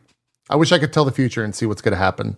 One with the actual you know decision on on how all that goes, but also just like the events leading up to that. There's we're three or four months out from that. How much more of this are we going to see? Right? Because a lot of it is also just public opinion, uh, and and and they're they're stoking the flames of the like you know the the silly console wars that have existed on the internet for however long now and when this stuff Yeah. comes out the people that are you know pro sony or, or pro xbox or whatever they just add into their like repertoire of like well let's go ahead and have this into our gun where we could just load this and shoot it whatever we need to win an argument type deal uh, it's Yeah. it's very fascinating to see all that type of stuff but other than that, there's been really no movement on it in the news apart from that quote coming out and people just running with it. Because it is, you don't typically see that type of conversation uh, at all from like a CEO level uh, employee of any company. Mm. Um, what else was out there news wise? Any, any, I mean, you did a news show this week, Skill Up. You do a no, news show every week. Anything I for do. you that was like super big that, that you think is, is worth discussing here? Do my job for me, Skill Up. Make it easy. if, I- if only if only I had been briefed. Uh, uh, True. Um, um, I mean, we got City Elden Skylines Ring, Elden. Ring DLC. Elden Ring DLC. Did you guys talk about that? we last talked week? about that. We talked about that last week. Yeah. Starfield release date. Alright, well. Starfield release date got out there. Oh, yeah. That's true. That's exciting. That's exciting. Yeah, a week I- I after mean, Baldur's. Gate. What's What's not exciting is it's a week after Baldur's Gate three. Yeah. Oh my god! I'm like that blows. planning multiple 24 hour streams or something. Like I don't know. Oh my Oh my god! God. It's gonna be. Yeah, right. Uh, I totally forgot about that. But I was those- expecting actually that Starfield would launch in the end of June because there was that FA. There was actually a um on uh, this uh, Bethesda website. There was like an FAQ that said that Starfield would launch in the first half of the year. First half. Yeah. And Yep. yeah, and given the timings of E3 and whatever else, I was expecting that, which means it would have gone up against Final Fantasy 16. And And Diablo so 4. it's kind of like and Diablo 4. So I'm actually much more okay with um with this timing. Uh so yeah. Yeah. I think it, I think it personally I think it works. And you said it's, Oh. it's uh, September this is happening? September. Yeah. Yeah. September 9th. Yeah. Yeah. Yeah. Nine six. Yeah, we'll- September 6th. We'll see. That's the other Like, I don't thing. Then I don't fucking trust any fucking release dates anymore, ever. That's the thing. true. Does it get delayed to Smart. to winter? Potentially. I'd be so surprised if it gets delayed again. I just I can't I can't see it would be so shocking if they did. Um speaking of delays, we should talk about if we talked about Suicide Squad yet. no, no, no. That was this, uh, Okay, this we can come back week to that. well. Yeah. But um, but uh, uh, to, for them to to delay it indefinitely with no new date, and then to announce a date, you have to assume that they're pretty confident, right? Yes. You have to assume. You have to assume make it that they're in, in their final bug polishing phase right now, uh, or at least they've polished as many bugs as they can in a Bethesda game. you know, I don't know. Um, yeah, it's I'd be surprised if it shi if it if it if it shi if it slips. Yep. also they've laid out a path now so first of all they made a fully you know curated release date thing had todd do his i'm todd howard Yes. You did that whole thing so that's, that's a little bit official the jacket. then they announced the june direct event. Yeah. so we're going to get the whole event in june which was probably and that's going to just be the the big hype stepping stone right into september if they delayed it after september that would be very weird at this point because like they're laying out the roadmap so that would kind of like make Did the they whole do thing that with- fall apart Did they do that with Fallout 4 after his presentation? Was there a delay? No, Fallout 4 was like announced in E3 No, and it just came out. Here it is. Yeah, like okay. that was like one Yeah. of the best releases ever. Um but the game couldn't have been a little better. But it was it was pretty good. Pretty good. Um Yeah. real quick segue of news also. Did you guys hear about the Stalker 2 stuff today? I saw you uh, tweet that, and I saw Oh, their uh, their messaging. Yeah, that's that's awful. So What- basically a a group of nefarious actors has obtained a bunch of their source material and Yeah, they are right. now blackmailing the company into saying things publicly and changing things in the game um, or they're saying they're going to release like all of it Yeah. and this is like Oh. apparently all major art all the cutscenes like all the storyboards like the whole thing. Oh So- man, I- that I is- felt like as if the- this develop as this this studio I know, not gone right? through enough. Like get Oh, fucked. absolutely. Like, yeah. that is so sad. Jesus Christ. Yeah, I, I said this earlier. and I'll say it again. I could, I could have memorized every single word that is the script and seen every single cutscene, and I will still play that game with a smile on my face from beginning to end and love every second Sure. of it. Like you know, it's it's, and I think I think a lot of people feel that way. I At think you're point, not it's just alone. Like, 100. percent Yeah. yeah, yeah, a lot of people Yeah. I think feel this way. Um, Yeah. so, but it's You just know- it's such a such a terrible position to be in. Mm. You know, like I, I saw some people in chat, and I don't want to get one guide, but like, was there a reply? Like a couple people were saying, like they replied and said, "Do it, try it, They- fuckers." yeah. Oh no, no. If if you look on my Twitter, they they actually released an official announcement saying the situation Hmm. and saying the we're gonna like stay away from the spoilers because they're gonna happen. Like, Yeah, they're not, coming we're out. Not We're not change gonna anything. We're not doing anything. Like they're going to come out. So you know, if you want to avoid the spoilers, do it. It's They they respectfully requested you don't repost the spoilers when you see them. Um, you know, Get on them. all the normal kind of stuff. So I it- it's it's unfortunate because I feel like with with the Grand Theft Auto leaks that happened a while back, people saw that like how how much of a like effect that can have for a company, and so now nefarious actors are going to continue to do this because of the effect that it had, in hopes that like the company will uh, you know bend to their demands, but. Yeah, it's it's not a good situation for sure. That's a shame. It's unfortunate. Yeah. Uh, you Um, mentioned Suicide Squad. Uh, Yeah. Now that that is a report that Jason Schreier is saying that it's getting delayed, not an official announcement Yes. that it's being delayed. And the response was, or, or the the the report was that they're delaying the game because of the response to its showing at that PlayStation event. No, no, no. It's not that at all? I, well, no. He did say it is being delayed. Okay. He did not say it was because of that negative re- response. I don't believe so. Anyway, I- I'll pull I think up. he I'll just look. said. Yeah, I think he just said it has been delayed. Full stop. The game met a negative response from fans. Full stop. Right. Uh, correct me if I'm wrong on that. But um, e- either way, like the delay that you're, uh, they haven't actually announced a new date. But the the thing is, right, all the things that people were complaining about in that response, there's no way you can change that stuff unless you delay the game like two years. Like all that stuff is hard baked into the game at this point. The fact that it's a live service, its entire loot system, you know, like the identity of each of the heroes and their move sets, all of that shit is hard baked. Yeah. And so whatever delay is happening right now might be some tinkering around the edges. I suspect is probably for like polish and whatever, bug fixing and and and whatever.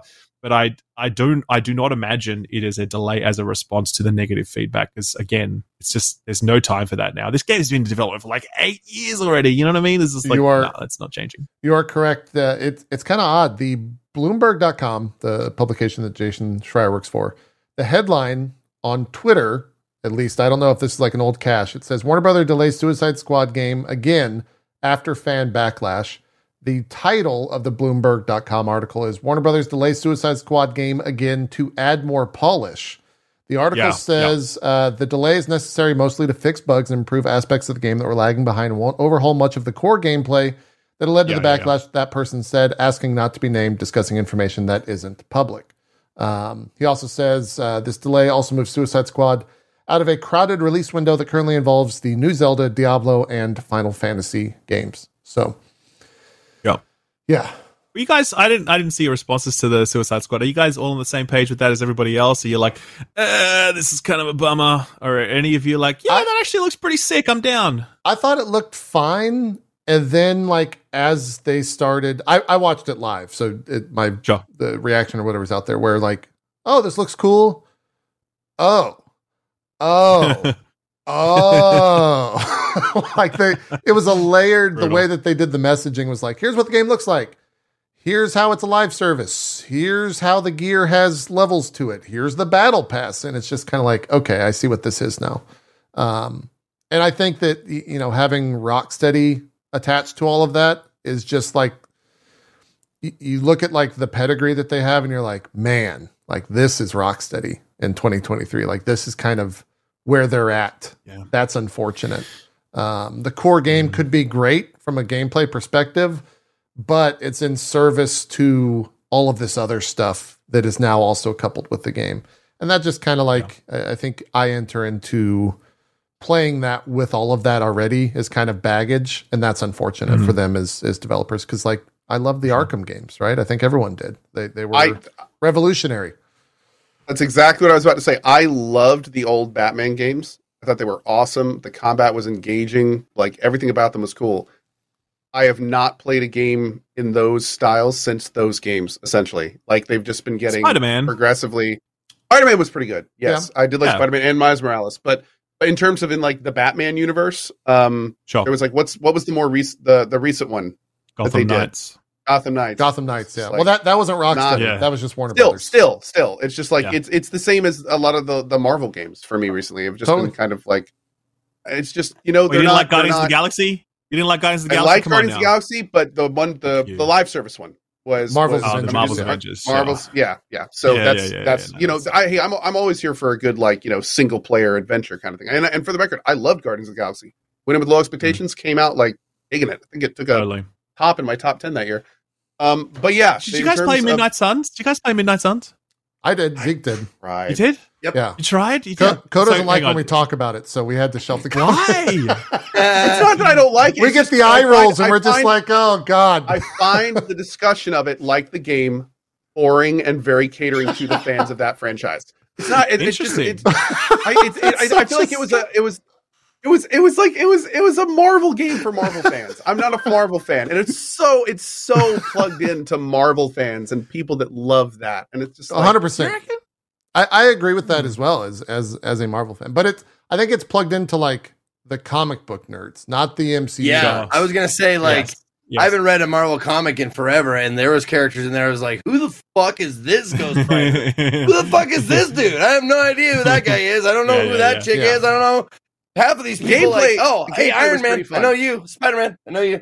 yeah. the gameplay was pretty fun, but the whole like weird quasi dating game Sims Yeah, thing I part of it was definitely just like you gotta really you gotta you gotta need to like those characters Yeah. and want to know more I- to really kind of play. Yeah. I think they had such an uphill battle because it was just same thing as Rocksteady, right? Like Rocksteady's making a live service game. The XCOM devs made a Marvel game, right? It's it's almost the same Mhm. narrative where that just turned people off from the inception of the idea. You're right. You're right. Um, And now Jake Solomon's left. Firaxis, sadly. yeah, he's gone. So, So, but so I'm is, uh, assuming he's going to start his own. Yeah, yeah. I'm assuming he's going to start his own studio and do his thing. So, I mean, I'm sure we'll get an XCOM 3 at some point, but it won't be under Jake, which is a bit of a bummer. Yeah, yeah. I mean, they obviously they hold IP and all that stuff. So I would think we get an XCOM as well. Um, Mm. And they're trying to sales wise. I think they were very open with the idea of like, yeah, it didn't sell that well. We're hoping that this has a lot of legs, like a lot of our other products, and they've. uh, They had a free weekend recently for it, where Yeah, the whole yeah, game yeah, was yeah. free. So they're, you know, they've got DLCs and stuff coming. So they're going to try to. I, push it I all out. personally think the gameplay side of it was like superb. I think it was fantastic. I really loved it. And I would say anyone watching, if you haven't played um, Midnight Suns, and you can get it cheap. I really would recommend doing so. And if you can skip through as much of the dialogue as possible uh, and just focus on the fighting side of it, I think it's a really fantastic game. I really do. It's just that the other side of it is so much and so obnoxious that it's like it really drags the package down. You, know? didn't love But doing um, uh, Blade's book club? You, I love that. I thought it was fantastic. That was the I. Oh god, oh, I just I, it's like PTSD just thinking about that. Man. It's too much. It's too Just- Okay, I don't oh, understand God. what was what you loved so much about the book club. I just loved how absurd it was. The fact that it was, was, a book uh, club with Blade and Captain Marvel and Captain America. And I was- characters. I thought it was just absurd. I was waiting for something like crazy to happen because I was like, I was Oh, looking the- forward to it. The 'Cause you idea kept was talking enough about for it, and. I was like, all right. I got to it, and I was like, this is just kind of like, but the, but the, the thing is, like, so was like going on a fucking picnic with Blade. Like, yeah, just, it's all I thought it was going to be something even more weird and ridiculous, but it, it ended up being like just another like side thing. And goddamn, like, so much of that fucking game just seemed tacked on. It was side. Like I yeah. like the combat, man. I like that. I liked how that was laid out. That was a lot of fun. The strategy, this what blah blah, blah turn based shit.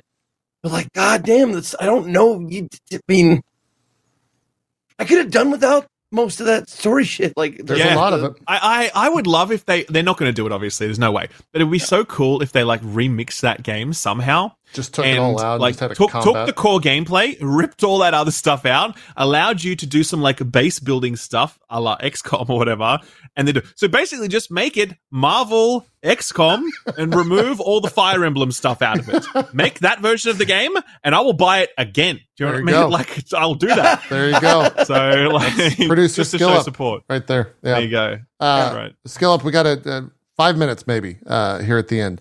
I know you've played Final Fantasy 16. Do not spoil anything. I will preface that because I the footage was spoilery. Uh, if you are going Yeah. to play the game, thumbs up. Just out of your own. I, I watched your your Yeah. thing on it, so I know that you enjoyed it. But seems seems time. like it's going to Yeah. be a good win. I think so. I mean, obviously, it's really hard to say because you're talking about what's probably going to be a 40 hour game and who knows how it all shakes out. But I feel like I really was interested in the characters from the jump. Uh, it looks beautiful. Uh, the combat is very engaging, and I can definitely see how it has a lot of potential in terms of its skill ceiling, ceiling and where it could go. The boss battles were actually low key fantastic and had elements of Final Fantasy 14 in there. Um, Soken is scoring the game, and he is a genius. Yes, he is. Uh, Yoshi Yoshi P is essentially leading it as the game's producer or the leader of Creative Business Three, uh, Business Unit Three, and he's also a genius. There's just a lot of factors that make me go, "This is probably going to rock," you know. Um, and I'm really interested in it, and I'm I'm just very optimistic, and yeah, I, I think it'll be good. It's a gut feeling. Two follow ups. A lot One, of lot of good things in that Yeah. project. Yeah. Yeah. Yeah. How how was that trip to Japan? Like that it that must just be walking around Square Enix studios and like I was actually walking around. The event was hosted in the Luminous offices. Funnily oh enough, geez Um, okay that's yeah, kind of okay you know, that's maybe a little awkward kind of. Yes, it is. Um, but yeah, no. If, look, Square invited me, and um, you know, I, as I mentioned, um, uh, I was there just for about five or six hours, and um, it was great. And I, the real thrill was just to, the chance to get to meet with those people that make the game. Extraordinarily talented, experienced developers. The guy that's directing this game directed Final Fantasy V. The guy who's making the combat made the combat in Devil May Cry 5. Like the guy who is the, essentially the project lead is the guy who's the project lead on Final Fantasy 14. And Koji Fox, who is, is such an unsung hero, I think. He is the tra- he is like we see him as the translator for Yoshi P, but he leads the localization of Final Fantasy 14 and he has led the localization of 16 but he's also had a hand in shaping the script. He also oversaw, led slash directed the um, voice capture and motion capture sections, uh, uh, um, sessions, right? So he is a very powerful creative force in that game, and the work that he has done to localize the Final Fantasy thing, which you know, like convert it from the Japanese thing into an English thing that really resonates with us. He has done a remarkable job. So, uh, just to be able to hang out with those people, speak to them. As I said in the video, it was very humbling because you just, you know, you these people who have done so much and contributed so much to video games, and um, yeah, it was just really cool to to to meet with them. Second question, and then we'll wrap. What was it like being at the center of kind of like virality on the internet when you asked the interview questions regarding the idea of a JRPG and the internet just took that and it, it Yeah. went. Well, interest, yeah, interestingly enough, and this goes back to how, what I spoke about earlier, where I'm like, I was not the center of that story at all. In that, I was not the center of that virality. The question that I asked was the center of it, right. and the response from Yoshi P was the center of it. And so, no one was saying, "Oh, you did something." Skill up." No one was saying, "Oh, skill up." You know, had a really stupid take on that or you shouldn't have asked. Like i just i really just extricated myself from that situation and just let yoshi p speak. And like my question do its thing and i let yoshi p's responses do their thing right? Um and i was very happy with how that all went because as soon as he said it i was like this is big right? This is big. This is one of the most successful game makers of all time from japan talking about the fact that the term jrpg is low-key offensive. As soon as it came out of his mouth i'm like this is news. And i knew that it was going to do the rounds as soon as I asked it. And that's why I was also particularly careful to be like, okay, let's just let Yoshi P's words do the talking and then people can have the discussion they want to have around it. And I think it was a really interesting discussion. Um, you know, I think some people will certainly stop using the term JRPG as a result. I think others won't. Mm. Because again, I think he kind of ended on a note where he's like, the term means something different now to him. Yep. It has more positive connotations.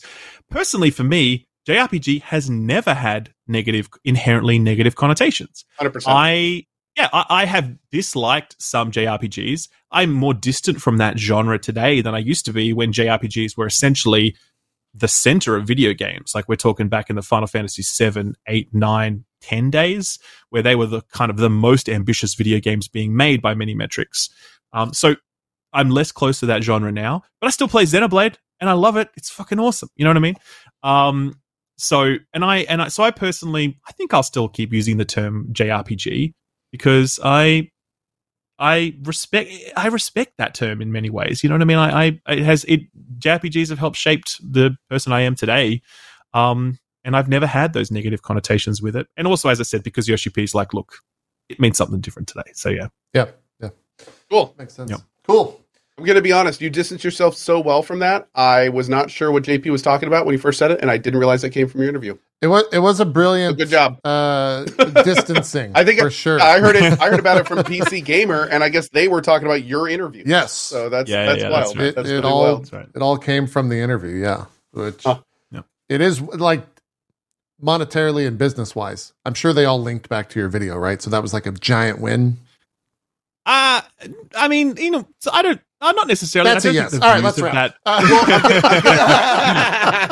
like honestly, I think it was the, the that was one of the situations where like wasn't it wasn't necessarily the source material. It was what actually happened. Like Right, that, that right, right. like that whole thing. We had a huge discussion about that on my channel. Like and and I Right. you know I read the first like it was it was uh that thing was a big deal.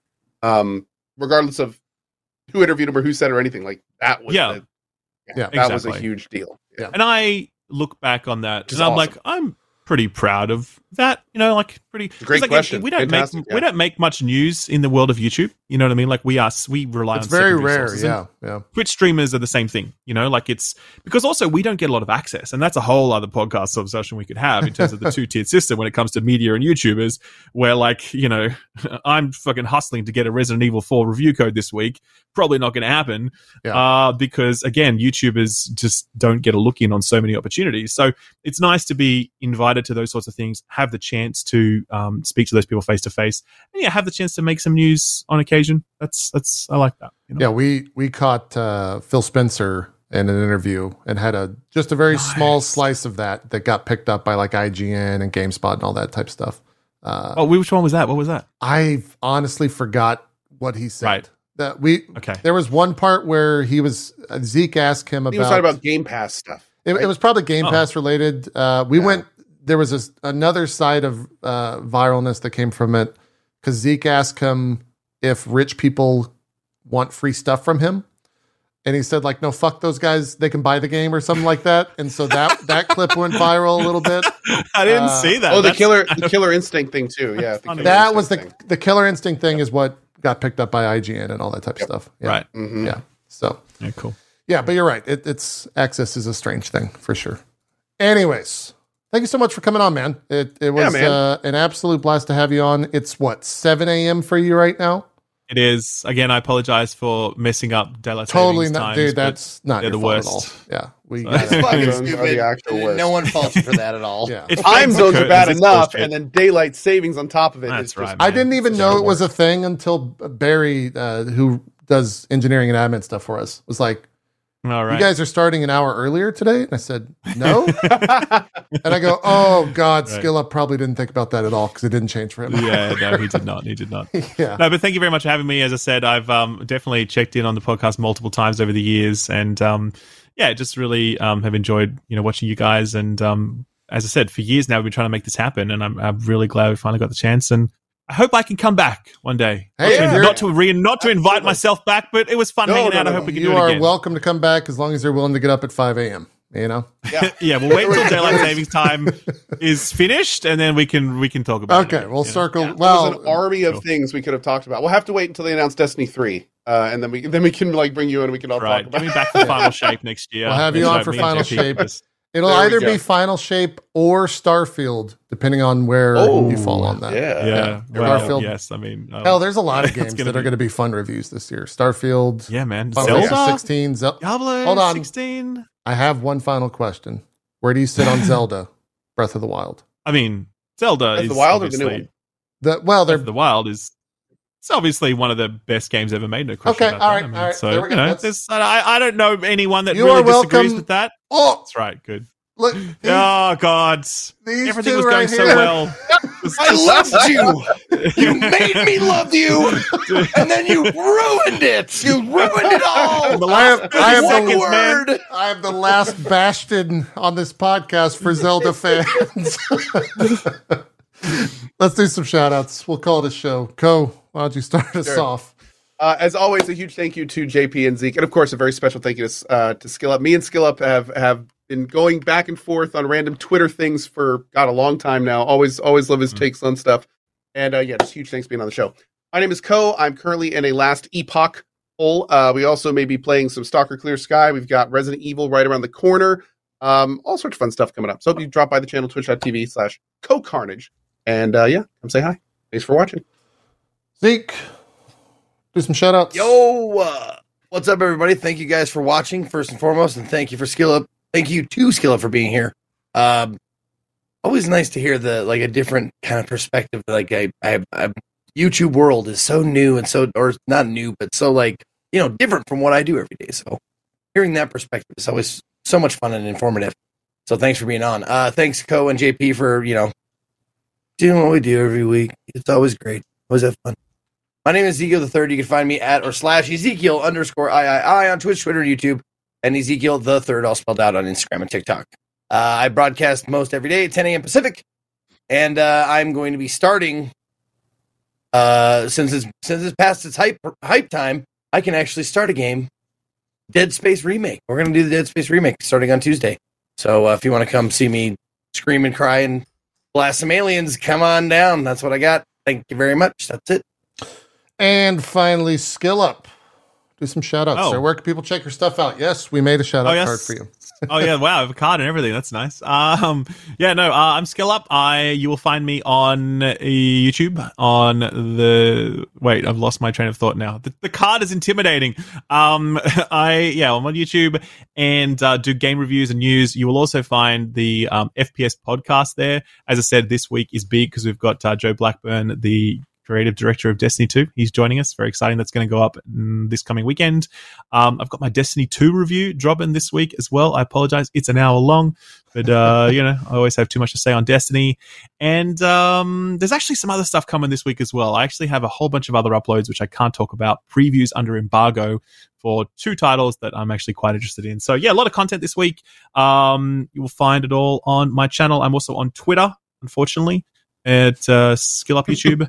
And uh, you can also grab the podcast. You can grab the RSS feed if you just look it up on Spotify or Apple iTunes or whatever else. So that's me. Fantastic. We will not be back next week. Me and Cohh are out. Zeke might do a show by himself. I don't know if that was a joke, but he he said he was going to. Uh, Yep. I'm gonna have a couple of guests, and we're gonna do. I know. I'm. I will relish having two days off. That'll be awesome. there you go. No show next week. Uh, like I said, me and Cohh are out. Diablo Four is happening though. Uh, that's going to be a, a beta. Uh, we'll talk about that. Have you guys? I played that beta, by the way. We did not. So this is our It's very first. Uh, It's for very good. What class should we play? What class oh, is I broken? only played. I don't know. I only played. What's played the meta? Um, that's right. After my ten hours of the game, tell us. Um, no, I played the rogue, and it's it's very it's very dark. You're going to be surprised at how dark this is. Okay. I'll tell you that right now. It's you Like, no, like turn up the prepare you. brightness dark or like stab No, people no, no, the no, eyes. no. dark? like game of like get, House of Dragons dark. No, I mean like uh, I mean tonally dark. Uh, and I was not quite ready for that. It's always been a dark franchise, or at least one and two were, but this one definitely kicks it up a notch. Cool. Nice. All right. Well, that starts uh, Friday. I'm sure we'll be talking about it in two weeks. Thank you so much for watching Dropped Frames. We are out of here. We'll see you on the 26th. Maybe we'll grab a Diablo fan or two and uh, talk Diablo 4. For now, though, we're out. Have a good rest of your week. Bye bye.